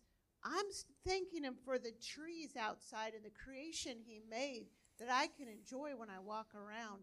I'm changing the way I'm thinking about those things, and it's making a difference in in my body. Th- That's what we're talking about with leaning into Holy Spirit with these things, because I guarantee you, Jeanette didn't want. I'm craving vinegar. You know, it's not just some random thing, and I just began craving vinegar. Nasty. It's, it's, uh, Nasty. it's Holy Spirit telling her, like, it's not just a random thought. Quit thinking of those thoughts as just being just a passing, fleeting thought. It's just random. Those are Holy Spirit moments. Those are le- so lean into those things. The, the reason we had gallbladder pills on there. So, a couple, uh, probably about two months ago now, I said earlier I, I haven't been feeling well, and you guys all know, like, I've been in perimenopause. Like my hormones have been crazy. They haven't been able to get under control for a while, and so we're finally getting things under control. And I still wasn't feeling well, and so we were talking, and he was like, "Well, well let's do whatever it was when when you felt the best. When did you feel the best?" And I was like, "Well, we were doing keto. We were do, like we were doing really well. Like I was maintaining weight. I felt good. I had energy. But then I had that surgery where I had my gallbladder taken out. I had the partial hysterectomy. That whole big thing." And then it just clicked like, I don't have a gallbladder anymore. So I knew, like, I knew that was a Holy Spirit thing. So I started looking. The, the whole thing about keto is you eat high fats and your body turns it to energy, right? Because you're lowering the carbs. So fats is what's turned to energy. Your gallbladder is what processes your fats. I don't have a gallbladder anymore. You know, so since that moment, I've done all the same things, but haven't been feeling well. So those are leaning into Holy Spirit moments like, aha, there it is. So I started taking supplements for that to start breaking down the proper foods because my body no longer has that avenue. So it's a supplement to now help my body process those things rightly. And it has made the world of difference. The world of difference. And like you said earlier with vitamin D, we live in a state that we don't have sunny days all the time. You know? So if you feel like, and that's why we say go to the doctor. Yeah, if you feel like you don't have energy, I'm telling you, that's a Vitamin big D changer. is a huge thing. Do you guys know Ohio is one of the leading states in depression, and they've proven it's because we don't have enough sunny days. People aren't receiving the proper amount of vitamin D from the natural sunlight. So you may need vitamin D supplement. That's why we're saying go to the doctor once a year, get a physical. Let them do the blood work and find out what your body's lacking in, what what you need to supplement. Because you are constantly changing. Like so, she even said, every seven years your cells change. Yep. Things are changing. You are aging. What does your body need? And our foods nowadays don't give us all the nourishment like it used to. They're filled with a lot of fillers and things to keep them on the shelf for longer. So your body may be lacking in one simple vitamin that you could be taking that could turn it all around. yep. Make sure that you take take um, ownership in in that doctor's visit. Ask them what I want to know how what, how my body's working. What am I? What kind of minerals, vitamins that I'm lacking or I have too much of? A lot of times they'll do like the regular tests that are, you know, like, do you have AIDS? You know, well, I don't. You know, tell me what is, you know, what what vitamins I Yeah. need. You know, like pay attention to what the tests they're giving you and what you, the information you're going to find out. You know, And be honest with your doctor. Don't go in there like I feel great when you're telling everybody else you feel like crap. Yeah. Tell them why you don't feel well and what doesn't feel well. 100%. because you're trusting the science that's put in all your foods. So trust the doctor. So in supplements and sleep, I made a joke. I put steroids on there, and uh, me that was mine and mine and Big Mike's joke because we took them back in the day. But in all honesty, though, man, like the same way with the women with the hormones and the thyroid and all that kind of stuff, gentlemen, I'm telling you, your lack of testosterone as you get older becomes an issue. Now I'm a knucklehead, and every time I go in there, I always tell that guy to test me. And he's like, Mr. Lovejoy, your testosterone's fine. And I'm like, Are you sure? I'm like, a little test 250, one shot a week, I'll be good. And he won't give it to me yet. But in all honesty, Mike was talking about this uh, today. A friend of his who was having some issues, and once he got a patch and begin to release that, it could be your estrogen levels, it could be anything. Like, I know people because of their thyroid, they start gaining weight a lot of this is not about your eating habits or it's literally your body shifting and changing. So we need to, we have to stop the whole science and doctor thing. And Jesus is my physician. There are Christian doctors. We have Dr. Chin here in Streetsboro. He prays over our kids every single time we go into the doctor. Don't get started with me with the seven mountains of culture. We need Christian nurses, surgeons. God has given us science, and we need to use that. Science proves that God is correct and that He's alive. I'm not one of those people that's anti, you know, nope, nope, wrong guy. I'm telling you, I don't like when I hear people say, we don't go, stop, stop. I'm thankful for medicine. I'm thankful that God gave some people the inventions and the insight to do the things that they do. Two quick stories about the roids. Uh, the roids. Not the hemorrhoids, the steroids. Some of you were like, I've been praying for this the whole night. Hey, instant weight loss. Instant weight loss. Get rid of your hemorrhoids. Yeah. No, um, in all seriousness, my ex girlfriend in my 20s, her dad was a man's man. Like, you wouldn't think he was low testosterone. He was 6'4, tall, skinny, tree trimmer. He got uh, real moody and depressed and real aggressive. Started having outbursts of like anger and different things. And he's he was telling his wife, I just don't feel like me and so he went to the doctor, and uh, make a long story short, they put him on a testosterone patch, came out of all that. And uh, back in the day, I wanted to tell myself in my 20s around the same time, I was selling steroids. Probably shouldn't tell this so kids don't listen to this. Turn off the podcast if you're listening. Um, but I, I, was working with a guy and I sold him a bottle of steroids. He was he just had one of those like Chuck Norris home gym things. He wasn't really into it, so he wasn't like a big bodybuilder. Is why I'm saying that. He was in his 40s, and his doctor had him on all kinds of meds and he he started taking one shot a week. He's like, I don't want to be a bodybuilder. I just want to get a little healthier and, and get a jump start. And I'm not promoting steroids, by the way. So he took it and he went back to his doctor, and all of his numbers were normal. Triglycerides, cholesterol, all these things was medicated. And his doctor's like, What did you do? He's like, uh, You're to rat me out? And he's like, What do you mean? He's like, Well, I work with this guy. He sold me a bottle roids. I take one shot a week. And his doctor's like, Are you serious? He's like, I'll put you on a patch. So, so this is. I know there's a stigma, but this is a long time ago. So hopefully it's a little different now. But and there's protocol for it. But he literally came out. It was a hormone imbalance for a man in his 40s, and he never even crossed his mind. Never even crossed his doctor's mind. So get that blood work done. It could be a big game changer for you. And once again, trust Holy Spirit. I, you see a thing that says, "Take the weed out, take the sugar out." There was a woman that uh, could not have a baby in Pastor Russell Hilton's church. Um, my childhood pastor friend that I've known for years, um, and they began to pray for this woman, pray for this woman.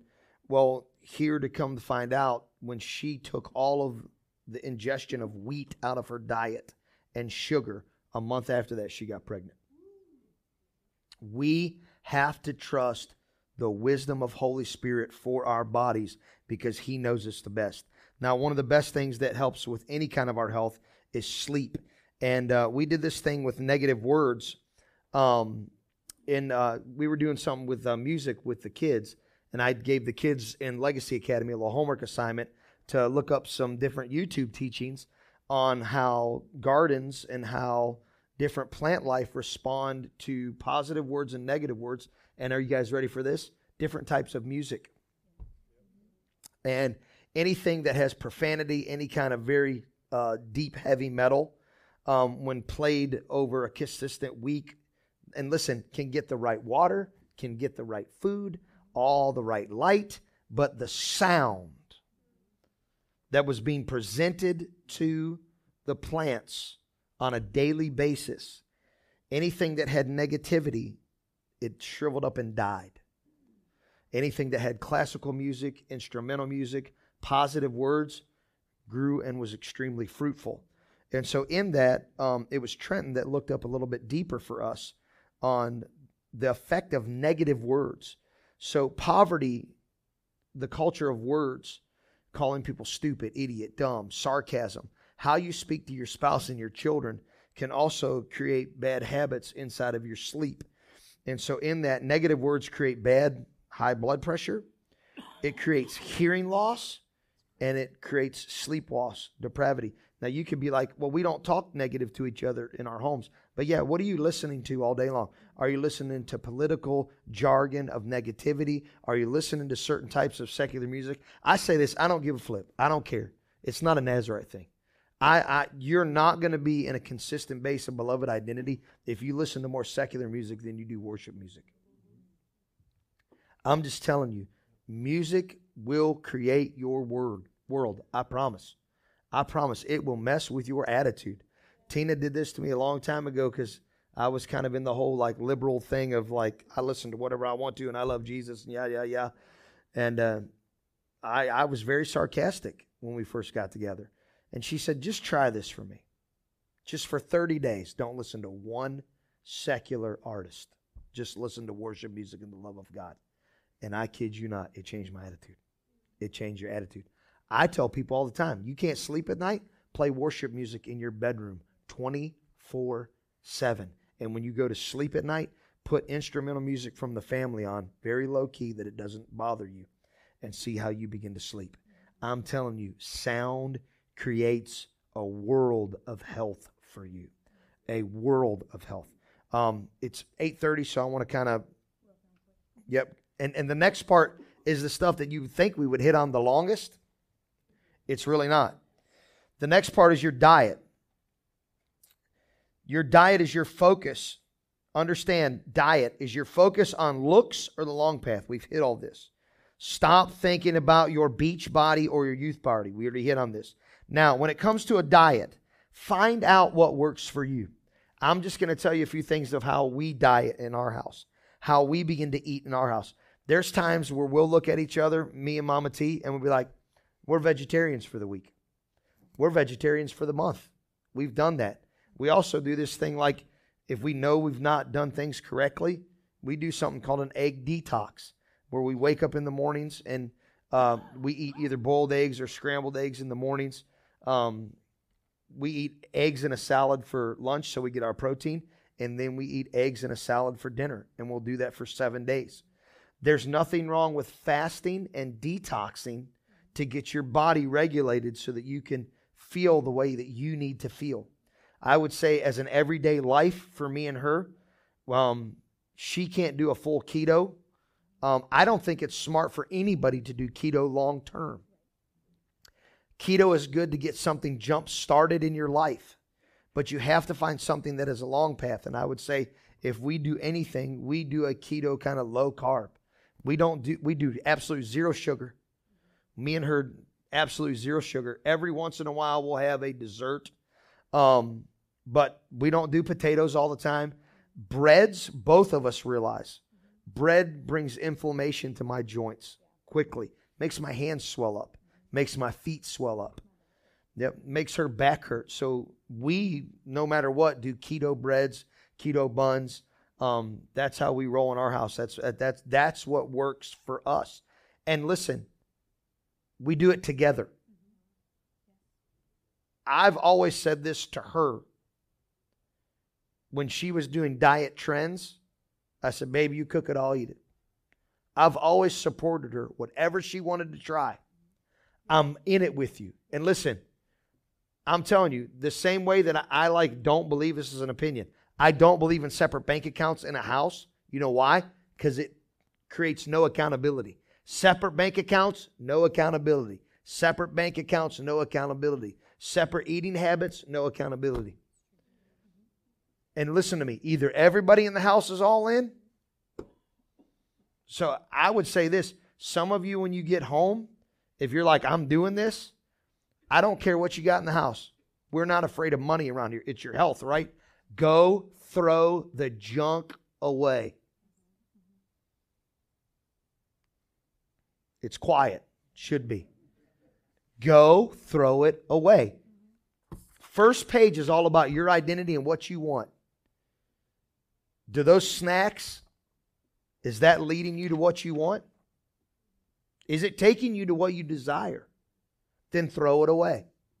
Get rid of it. Get it out of the house. What about the kids? Teach the kids a new way of life so they're not in a 20 year regret that you're in. This is legacy. Do everything with the next generation in mind. We don't have chips in our house, we have veggie puffs. We are creating a lifestyle that when my children are 44, they're not struggling with what I'm struggling with. If I want to do that emotionally, spiritually, this is what everybody does. We don't want them to have religion. I don't want them to struggle. Do you want your son or daughter to look in the mirror at what you're looking at right now? Do you want them to have that struggle? You have to listen, you have to answer this question. This is not condemnation. This is love. Do you love your kid? Do you love your child? Then change it right now. You change it. Don't expect them to change it. You change it for the sake of you and them and their kids. I came from a house that we ate bacon grease and we ate meat and potatoes, and that's all we did. And we we did it hard. And we, yeah, but my also my dad also worked blue collar. My dad went and worked his hind end off every day, and he burned a bunch of calories. And so Papa never looked big. Mom ate that meat and potatoes, and the next thing you know, she was something that she did not want to be. And doesn't know how she get there because in the one moment of you making a choice, you don't realize what 10 years comes. And so that this was not tough love. This is I love you. I'm your pastor, right? I don't want to do your funeral. That's what this is about tonight. I don't want to do your funeral. I don't want to do it early. I don't want to do it until it's appointed time by God. And He knows that at appointed time.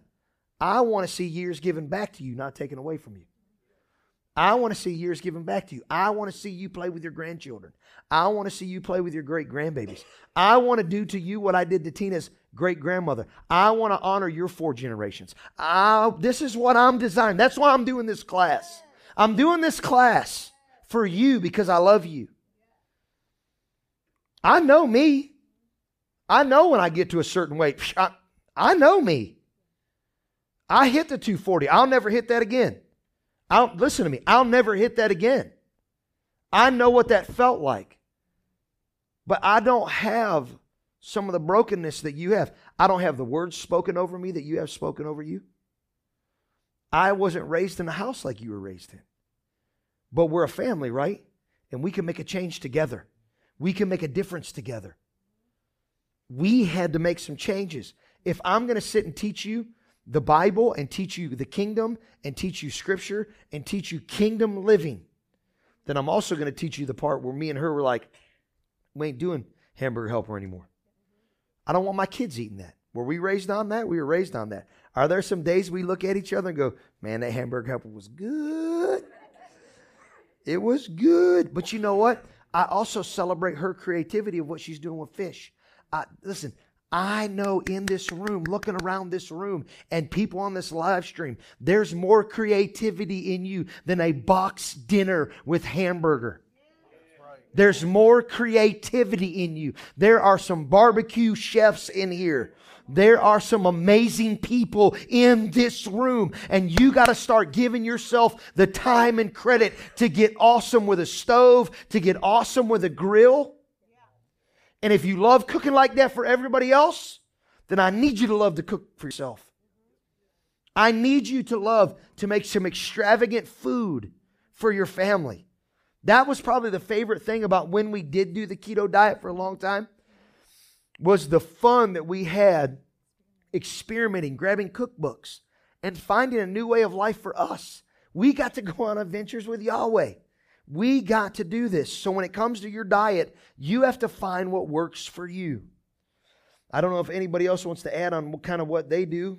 Ed, you guys want to add on how you guys kind of eat at your house? Somebody in the live stream just good, said I can't hear you. Sometimes I catch myself eating when I'm not even hungry. So Proper snacks, fruits, veggies, nuts. Those are incredible ideas. You, the veggie puffs. You got to get creative with your snacking habits. Listen, I'm a snacker.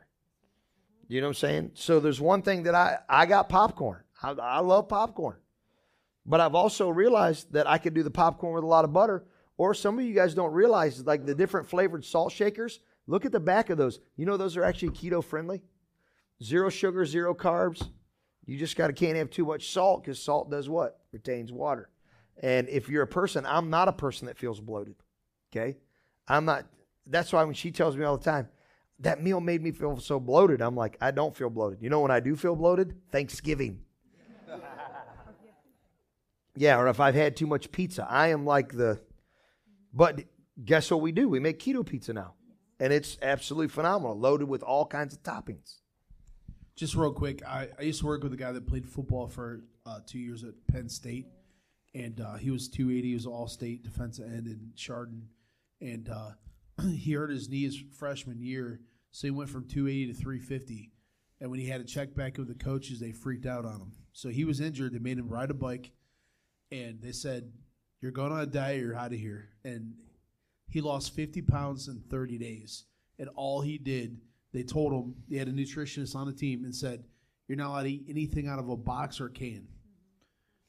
It's got to be real food, fresh veggies, fresh fruit, like fresh meats." He's like, "That's all I did. I didn't do, drink anything carbonated, just water and that." He's like, "I'm telling you, it shredded off me in 50 pounds without even. I couldn't even lift weights because my knee was injured. Like, you know what I mean?" But just that that if the more whole food, the more real food you could get, that's something we're as we're tr- transitioning more into this instead of just doing keto and, and eating slim jims in between and stuff like that we're trying to transition into less hyper processed foods Yes. So he, somebody hear what he said? He said nutritionist. Who all here has a family doctor? Raise your hand. They'll provide you with their nutritionist. You find what works for you. I don't want anybody to go on a diet in here that you hate what you eat. That is the worst. Don't do it. Stop. Stop. It's dumb. It's stupid. It's stupid. So listen, I'm going to give you some real quick tricks of some things that you can change real quick that is not a trendy diet. I wrote it down real easy for you. You can never go wrong going fruits and veggies. Eat them up. Eat the fruits and veggies up. Do it for a month. Fruits and veggies. Nothing else. No canned food, no box food. Fruits and veggies. Have a blast. Oranges, kiwi. You I remember when I was in the Marines and they, I was on ship because we were such a kind of a bland eaters. They had fresh kiwi from the Philippines on our ship from where we just came off the island. And I saw them little fuzzy things there, and I'm like, ah, what the heck is this? And the guy's like, dude, you never had kiwi? And I'm like, what the heck's kiwi? And he's like, Lovejoy, you hillbilly. He starts cutting it up, and I ate it, and I'm like, oh my God, more kiwi, more kiwi. There's some of those fruits and veggies you go up and down those aisles, and you're like, dude, I don't want that nasty stuff. Try it. Stop being a hillbilly and saying meat and potatoes, spit. There are some, your taste buds need kiwi. Your taste buds need to taste some other things, okay? Here's the next big one. I'm stuck. I'm stuck where I'm at. Say no to fast food. Da da da da da. I'm killing me. That's the truth. That is processed garbage. McDonald's is garbage. Even when we had to eat out just here, because me and T Bone traveled down to Southern Ohio. If I have to eat out on a fly with my family, do you know where I go? Arby's, Subway. I try to go places that have fresher foods. Stop McDonald's, stop Burger King, stop Wendy's. Stop, stop, stop, stop, stop, stop. You're killing yourself. Nobody in here, nobody in here wants to ever struggle with suicide. You I don't care what your kids want. Stop. Every once in a blue moon, we talked about this. We spoiled our kids in the beginning. Wasted money. We spoiled our kids. We could remember growing up, it was a celebration to go to McDonald's. Our kids got to the place where whatever, uh, chicken nuggets, it's easy. Chicken, stop. We're creating bad habits that where you hate yourself, your kids will be there when they're your age. How did they get there?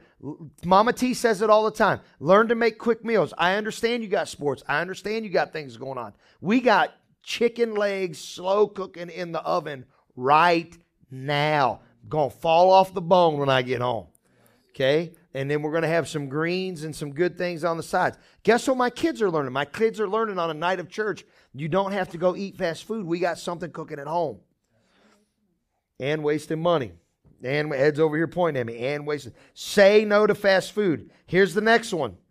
I knew a guy that I worked with. Carbonated drinks. A guy I worked with one time went a straight year. Done with the pop, done with the Pepsi. Some of you like freak Mountain Dew can't do it. Some of you would freak out. That's probably a good indicator you're addicted. That means when I get home, I would probably get rid of it till it can't control you. Because anything that controls you becomes bigger than Holy Spirit. Anything that can control you. Demonic proverb can't go a day without it. What, water? No, I'm serious, man. You're in a bad place.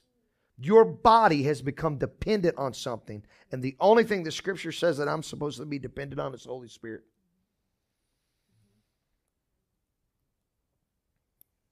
There's the quietness again. That's the, I, I hit something. I hit something. I hit something.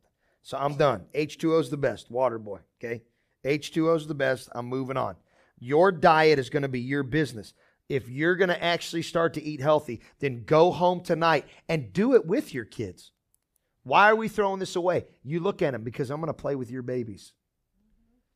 I'm going to play catch. I, when we go to the beach, I'm going to make sure I can get up and down with your kids. That's why we're throwing this away.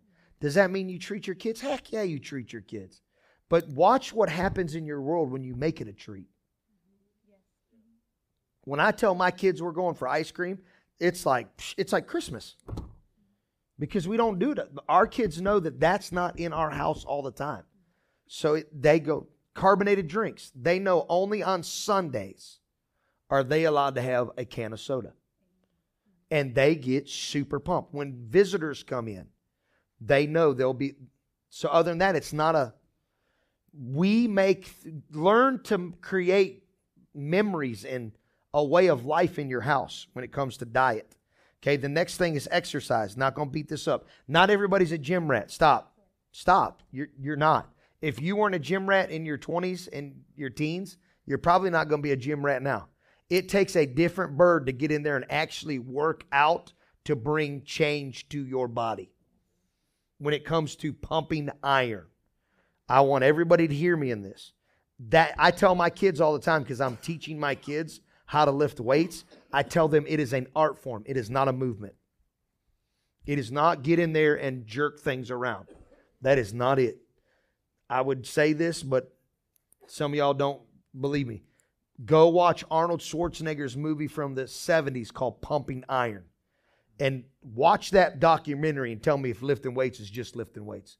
Those cats would lift weights till they almost pass out when I lift weights, I was literally on my way to doing my first bodybuilding show when I had my encounter with the Lord that changed my life forever. And so, in that, I can take that mindset, but not in a vanity way, in a health way, and teach my kids for their athletics how to lift weights properly. Do I think you should get a gym membership? I do. But if you've never been an athlete and you've never been a bodybuilder, then there is a section that's called a 30 minute workout that actually comes from the biggest loser. I say get in there first. I would stay in there for six months to a year before you venture out and get on any kind of program. And what you do in there is a 30 minute workout. And when the light turns red, you stop. And when it turns green, you hit the machine. Not with your ego to see how much you can lift, but it's get this. Listen, Exercising should be about heart rate up, heart rate down, unless you're an athlete. Period. Heart rate up, heart rate down creates sweat. It creates movement in the body so that you can burn calories. There's a difference in burning calories and building muscle for athletic performance. I've been a coach for 20 years. You have to trust me on this. This is why when I'm in the gym, people think I look like an idiot because I'll do a movement, a workout, and then I'll walk. And people's like, what the heck is he doing? I'm getting my heart rate up and down in between my lifts because I'm not going to play ever again. Uncle Rico believes he can play again. Okay, but we can't, Johnny, even though you got eligibility. We can't we can't do it. Okay. So if you're not a gym rat, I say this stretching for every single one of us that are 40 and over. And I would say if you're in your 30s, get used to it now. Especially every person in this room that has back problems, I can show you stretches that they showed Trenton when he was going through his thing that would change your world. And they make a foam thing at Walmart that's like this long and it's a circle, and you roll your back on it every day.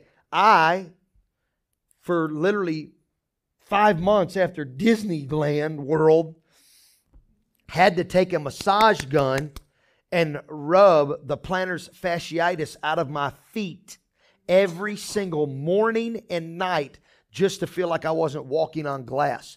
There was two things that had to do with it. One my age, one my weight, and the other thing was I wasn't ready to walk 10 stinking miles for 4 days straight at an amusement park. Okay? Yeah, 10 miles every day. So if you're going to Disney, don't go to four parks in a row. Give days for your body to recover, especially if you don't walk three miles or more a day. Okay, so stretching, massage guns, bands, all of that stuff is needed for your body. So, in that, home workouts are big, walking, hiking, and jogging. Find out what works for you. Tina and I did jogging for a summer. We felt like it was a thing we were supposed to do. She felt great about it. The problem was when we first started out jogging, we were much younger. And Marine Corps Jimmy is way faster than Tina. And so Tina thought she had to keep up with me. And so in that, she started to hate jogging. And then she did a study on it and realized that when you jog, you should be able to talk while you're jogging. That's the proper way to jog. If you go faster than that, you're doing nothing but hurting yourself. A jog should be comfortable. But before you jog, you have to be able to walk. And I encourage everybody to start walking somewhere, even if you have a sit down job. Walk, walk, walk, walk, walk. Get your heart rate up, get it down. Workout videos at home. Some of you mamas that are just having, you want to go to the, how many of you mamas in here want to go to the gym? Like, I would like to go to the gym, but I don't have time to go to the gym. Show the hands. I don't have time. I don't have time. So, this is what you do. You do what Tina did. You get a Paula Abdul workout. She does a, gym don't work for her. Gym don't work for her at all. She'll go two times a week with me and the kids, but it's on certain things. If she goes to the gym, she actually feels bloated. She feels like she ate Thanksgiving dinner. So what she does is she finds different walking videos. There, there's an app called Beachbody. They have all kinds of different videos. It's five dollars a month. You find out the aerobic video that works for you. Okay, and progress your steps with that. CrossFit works. There's different things. I'm going to say it right now to the dads that don't have time to walk and do things. Coaching your kids. Get out there and coach your kids. Don't let somebody else coach your kids. I'm not saying you got to be the head coach. But I love all these dads that are getting out there in baseball season and T-ball. You ain't sitting still the whole time, are you, Justin? Ashley. No. You're running all it's organized chaos and you're sowing into the next generation. Hobbies, hiking, kayaking. I've never been kayaking in my life. I went kayaking with T Bone for his birthday, and for the next two days, my shoulders. Oh my goodness. These are little things, man. You could go kayaking once a month. Hiking, get out, get in nature.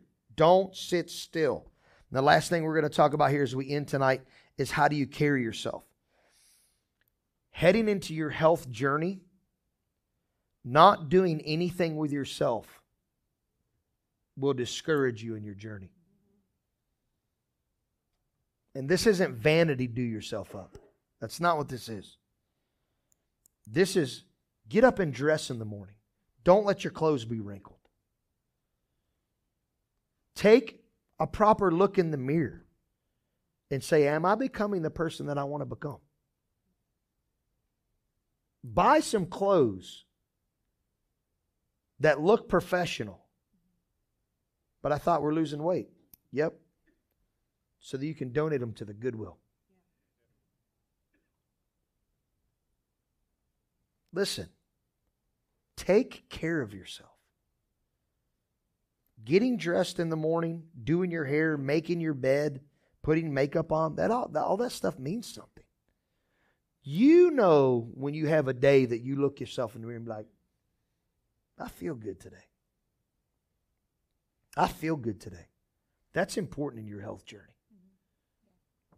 But also, also on days when you don't feel like you feel good, like I remember telling, I think it was Mel and Heaven the one Sunday, uh, they were like, "Oh, your outfit's cute." And I was like, "Listen, I didn't feel good today. Like I feel like I'm really bloated, but I forced myself to wear something that I was like, oh, that's one of my skinny outfit days. You know, every woman has a skinny jean, and that jean when you don't feel so great. And but I forced myself to do it so I because I wouldn't let that insecurity come on of I'm having a bad day, so I'm going to dress accordingly. And I forced myself to be in something that I know I feel good in. You want to hit on that at all? Just a um, that's makes me feel better. I when I started this, I thought I'm just going to get a new shirt that makes me feel good where I am right now because I'm okay. And then it made me think, wow, I feel really good in this. What if what if I lose five pounds and then I could get another one? You know, like giving yourself those things that start now. You don't have to wait until you're until you've lost 40 pounds. Have have fun and celebrate right now. celebrate who good. you, it's the celebration again. Yeah. Celebrate who you are now. I'm going to ask you this: Do you iron your clothes? Do you think of dressing up or dressing down? Is that language even in your vocabulary? Because I'm telling you, if you dress down, you'll feel down. But if you dress up, you'll get your hopes up if you don't care what you're wearing. This is not about style. This is about you caring what you put on. Care about yourself. God cares about you. Care about yourself. I'm telling you, this will change your habits. And then the other thing is that helps with health and cleanness. Is your house clean? Is your car clean? Are things around you in order? Apostle D makes a statement about Apostle Nolan Ball because he was big on health and he was big on how you carry yourself and how you present yourself. And there was an overweight man that at a conference got up and said, I'm Apostle so and so. And Apostle Ball said, No, you're not. He said, I'm Apostle so and so. Apostle Ball said, No, you're not. He said it a third time. I'm Apostle Paul. And Apostle Ball said, No, you're not. And he said, How can you govern the body of Christ when you can't govern yourself? That would seem harsh. But it was truth and it was in love. Because we're leading people. How we carry ourselves in our homes, at our jobs, it means something. How you view yourself. To some people in today's age, that was a harsh truth. I would say, according to God, that man needed to hear that. Because the next year, when that man came back to that conference, Apostle Ball said that man lost 100 pounds. Because a governing authority who carried himself well, carried himself with excellence, looked at another man because he cared about him and said, You need to make some changes. You need to make some changes.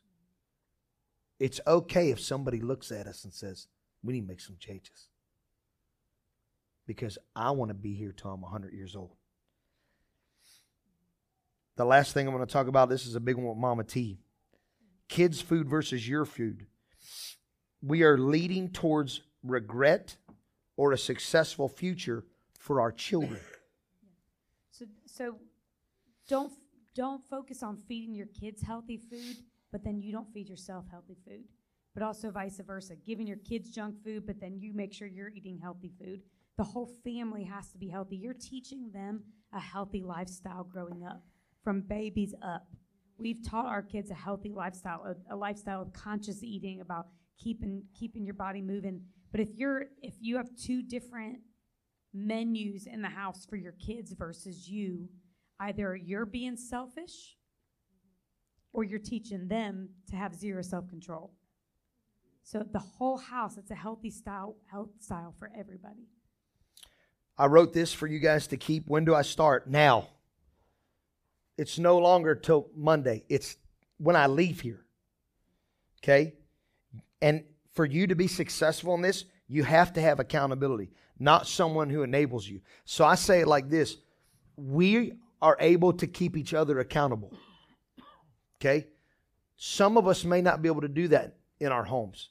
So you, as a husband and wife, need to find another husband and wife that will help you stay accountable. That means be around people that aren't going to force a diet on you. They're going to love you. They're going to they're going to love you. There's certain things I do around certain people that I don't do around other people.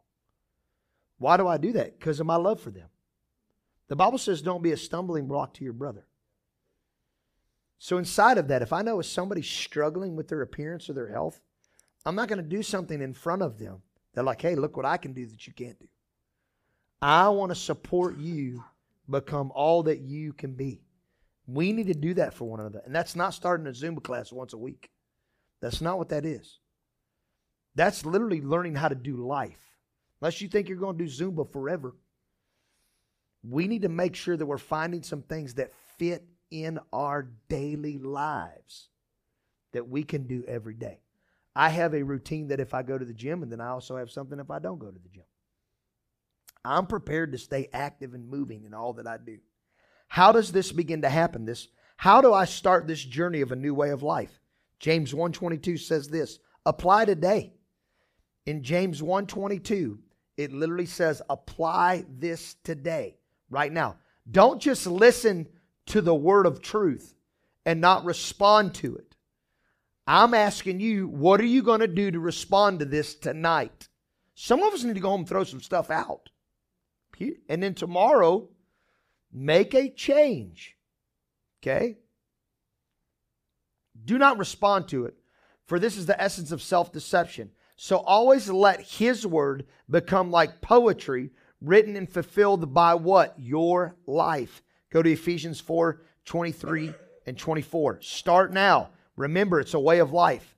Now it's time to be made new by every revelation that's been given to you. The ask the question is revelation has to be received. Are you receiving what we're saying?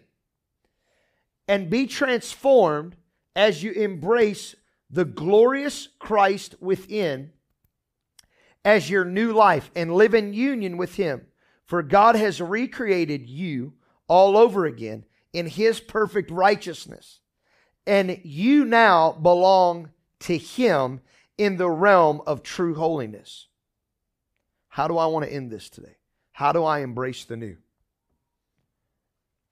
I let go of every word curse that's ever been spoken over me. That's what I do. Whether you spoke it over yourself, I want you to hear me. I'm going to get very personal here. Stop calling yourself ugly. Stop, stop calling yourself fat. Stop calling yourself a slob. Stop calling yourself a nobody. I can't find that anywhere in here. I can't find that anywhere in Scripture. On my November the 29th, that Apostle D talks about for me, he said, Jimmy, you perceived a lie to become truth over your life. And how did I do that? Because I had a heart fracture that wasn't quite healed. This journey of health really starts in your heart. of how you see yourself. The weapons of overthrow are not carnal, but they're mighty through the pulling down of strongholds. To the very point of our imagination. The diet that you can't seem to finish, the way of life that you want to live that you can't quite embrace, all comes from one thing beloved identity. Somebody said something about your appearance or how you look or how you act or what you can do, or you're not athletic, or you can't do this, and you can't do that, and you're not a cheerleader, and you're not this, and you're not that, and it's stuck to you. It's stuck to you. Somebody said something about a style of clothes you wore, and you look at yourself in a mirror, and you feel like you have no value and I'm sitting in a room and speaking to people on a podcast that have been created by God and not for a flash in the pan. You have prophecies, you have dreams. And I know our inheritance of our prophecies and dreams is to hand those off like Apostle Aaron. We saw Apostle Aaron hand the inheritance so he could see it a man in his 60s hands it off so I can see it. Whatever you're touching right now is amazing. Your kids are amazing. Your grandchildren are going to be amazing. Your great grandchildren are going to be amazing. There is property that you haven't even bought yet. There are things you haven't even obtained. There are things that you dream about in this room. And I don't want it to be a flash in the pan. I don't want it to be a flash in the pan that our health became something because of something of our past. The health messes we're in right now is something from yesterday, it's from the past. And we won't move into our future till we let go. If we learn how to do it with relationships, we have to start doing it with identity. We have to start doing it with identity. If we let go of the past for everything else. We have to do it for identity. I feel like I'm healthier than I've ever been right now, inside and physical and everything, because I've been able to let go of some things that I've held on to. So let's just take a moment and pray. Father, I'm asking you to heal the inner world of your sons and daughters. I'm asking for your courage to come to them that they can finish what you've actually started them already. We wouldn't be here in this spot, God, if we didn't start something called beloved identity. I'm thankful for the beloved identity work that you've done on the inside of your sons and daughters. Now I'm celebrating the transformation that's about to happen on the outside. I thank you for the desires, the dreams of things that they want to do physically. So, Holy Spirit, we ask you to start governing our everyday habits.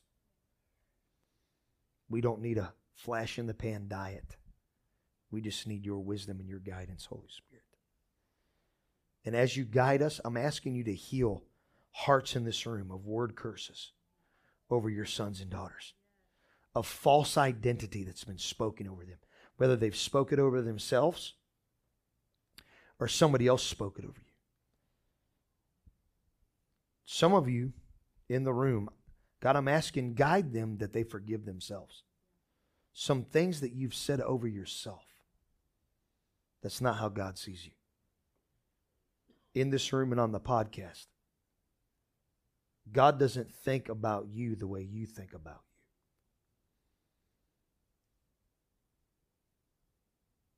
you. I even say that over myself. Abba, I'm sorry for some of the things that I've said over myself. You don't see me that way. You don't see me that way at all.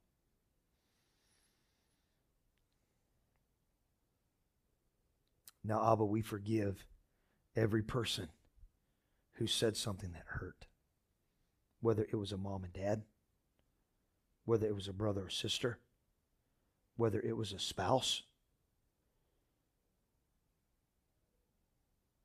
I even speak that ex boyfriends and girlfriends that said things over you.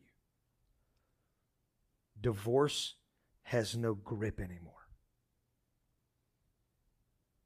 The words that people have spoke over you are being drowned out by how much God loves you.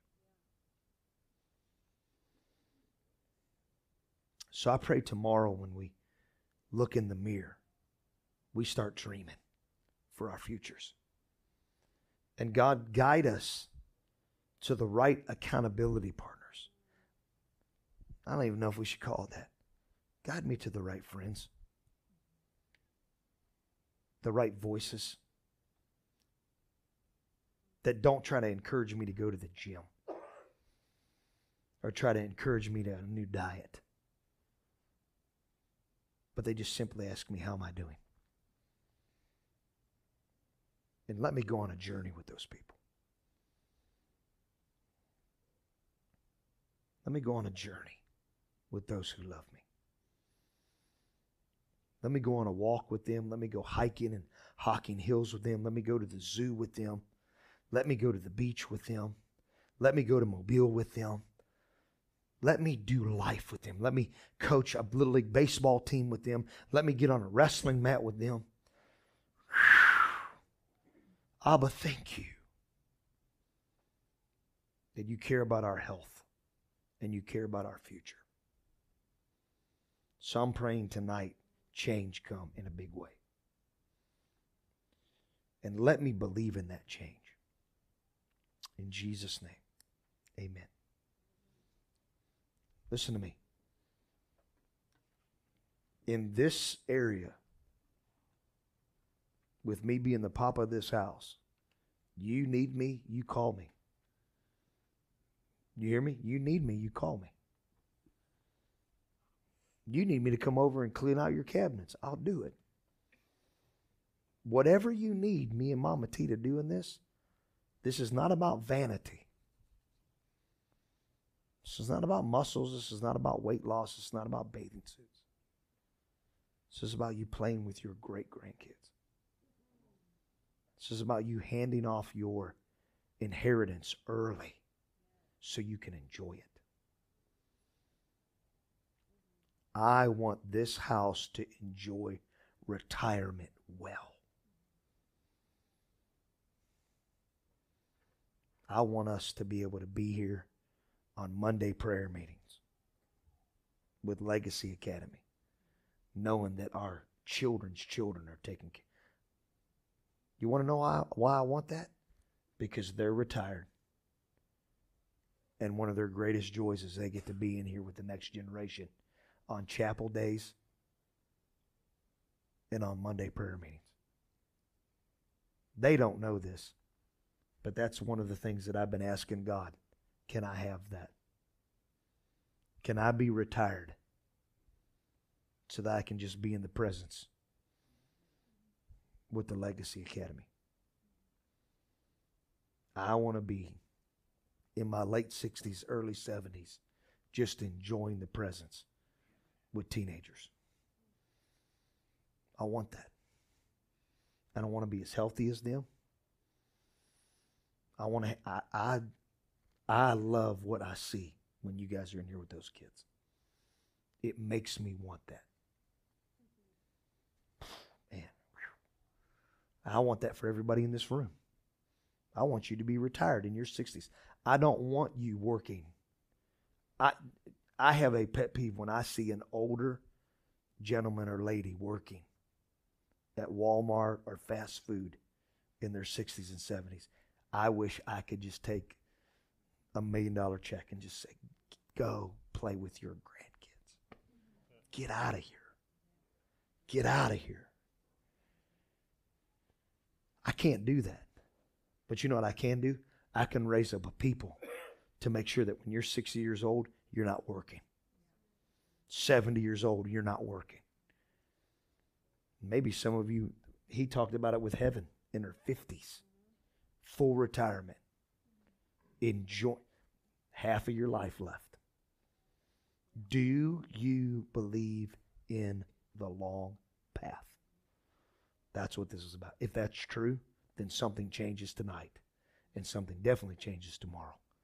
And it's finding a way of life and a rhythm that brings me into full prosperity and health, which makes the three wheels work time, energy, and wealth.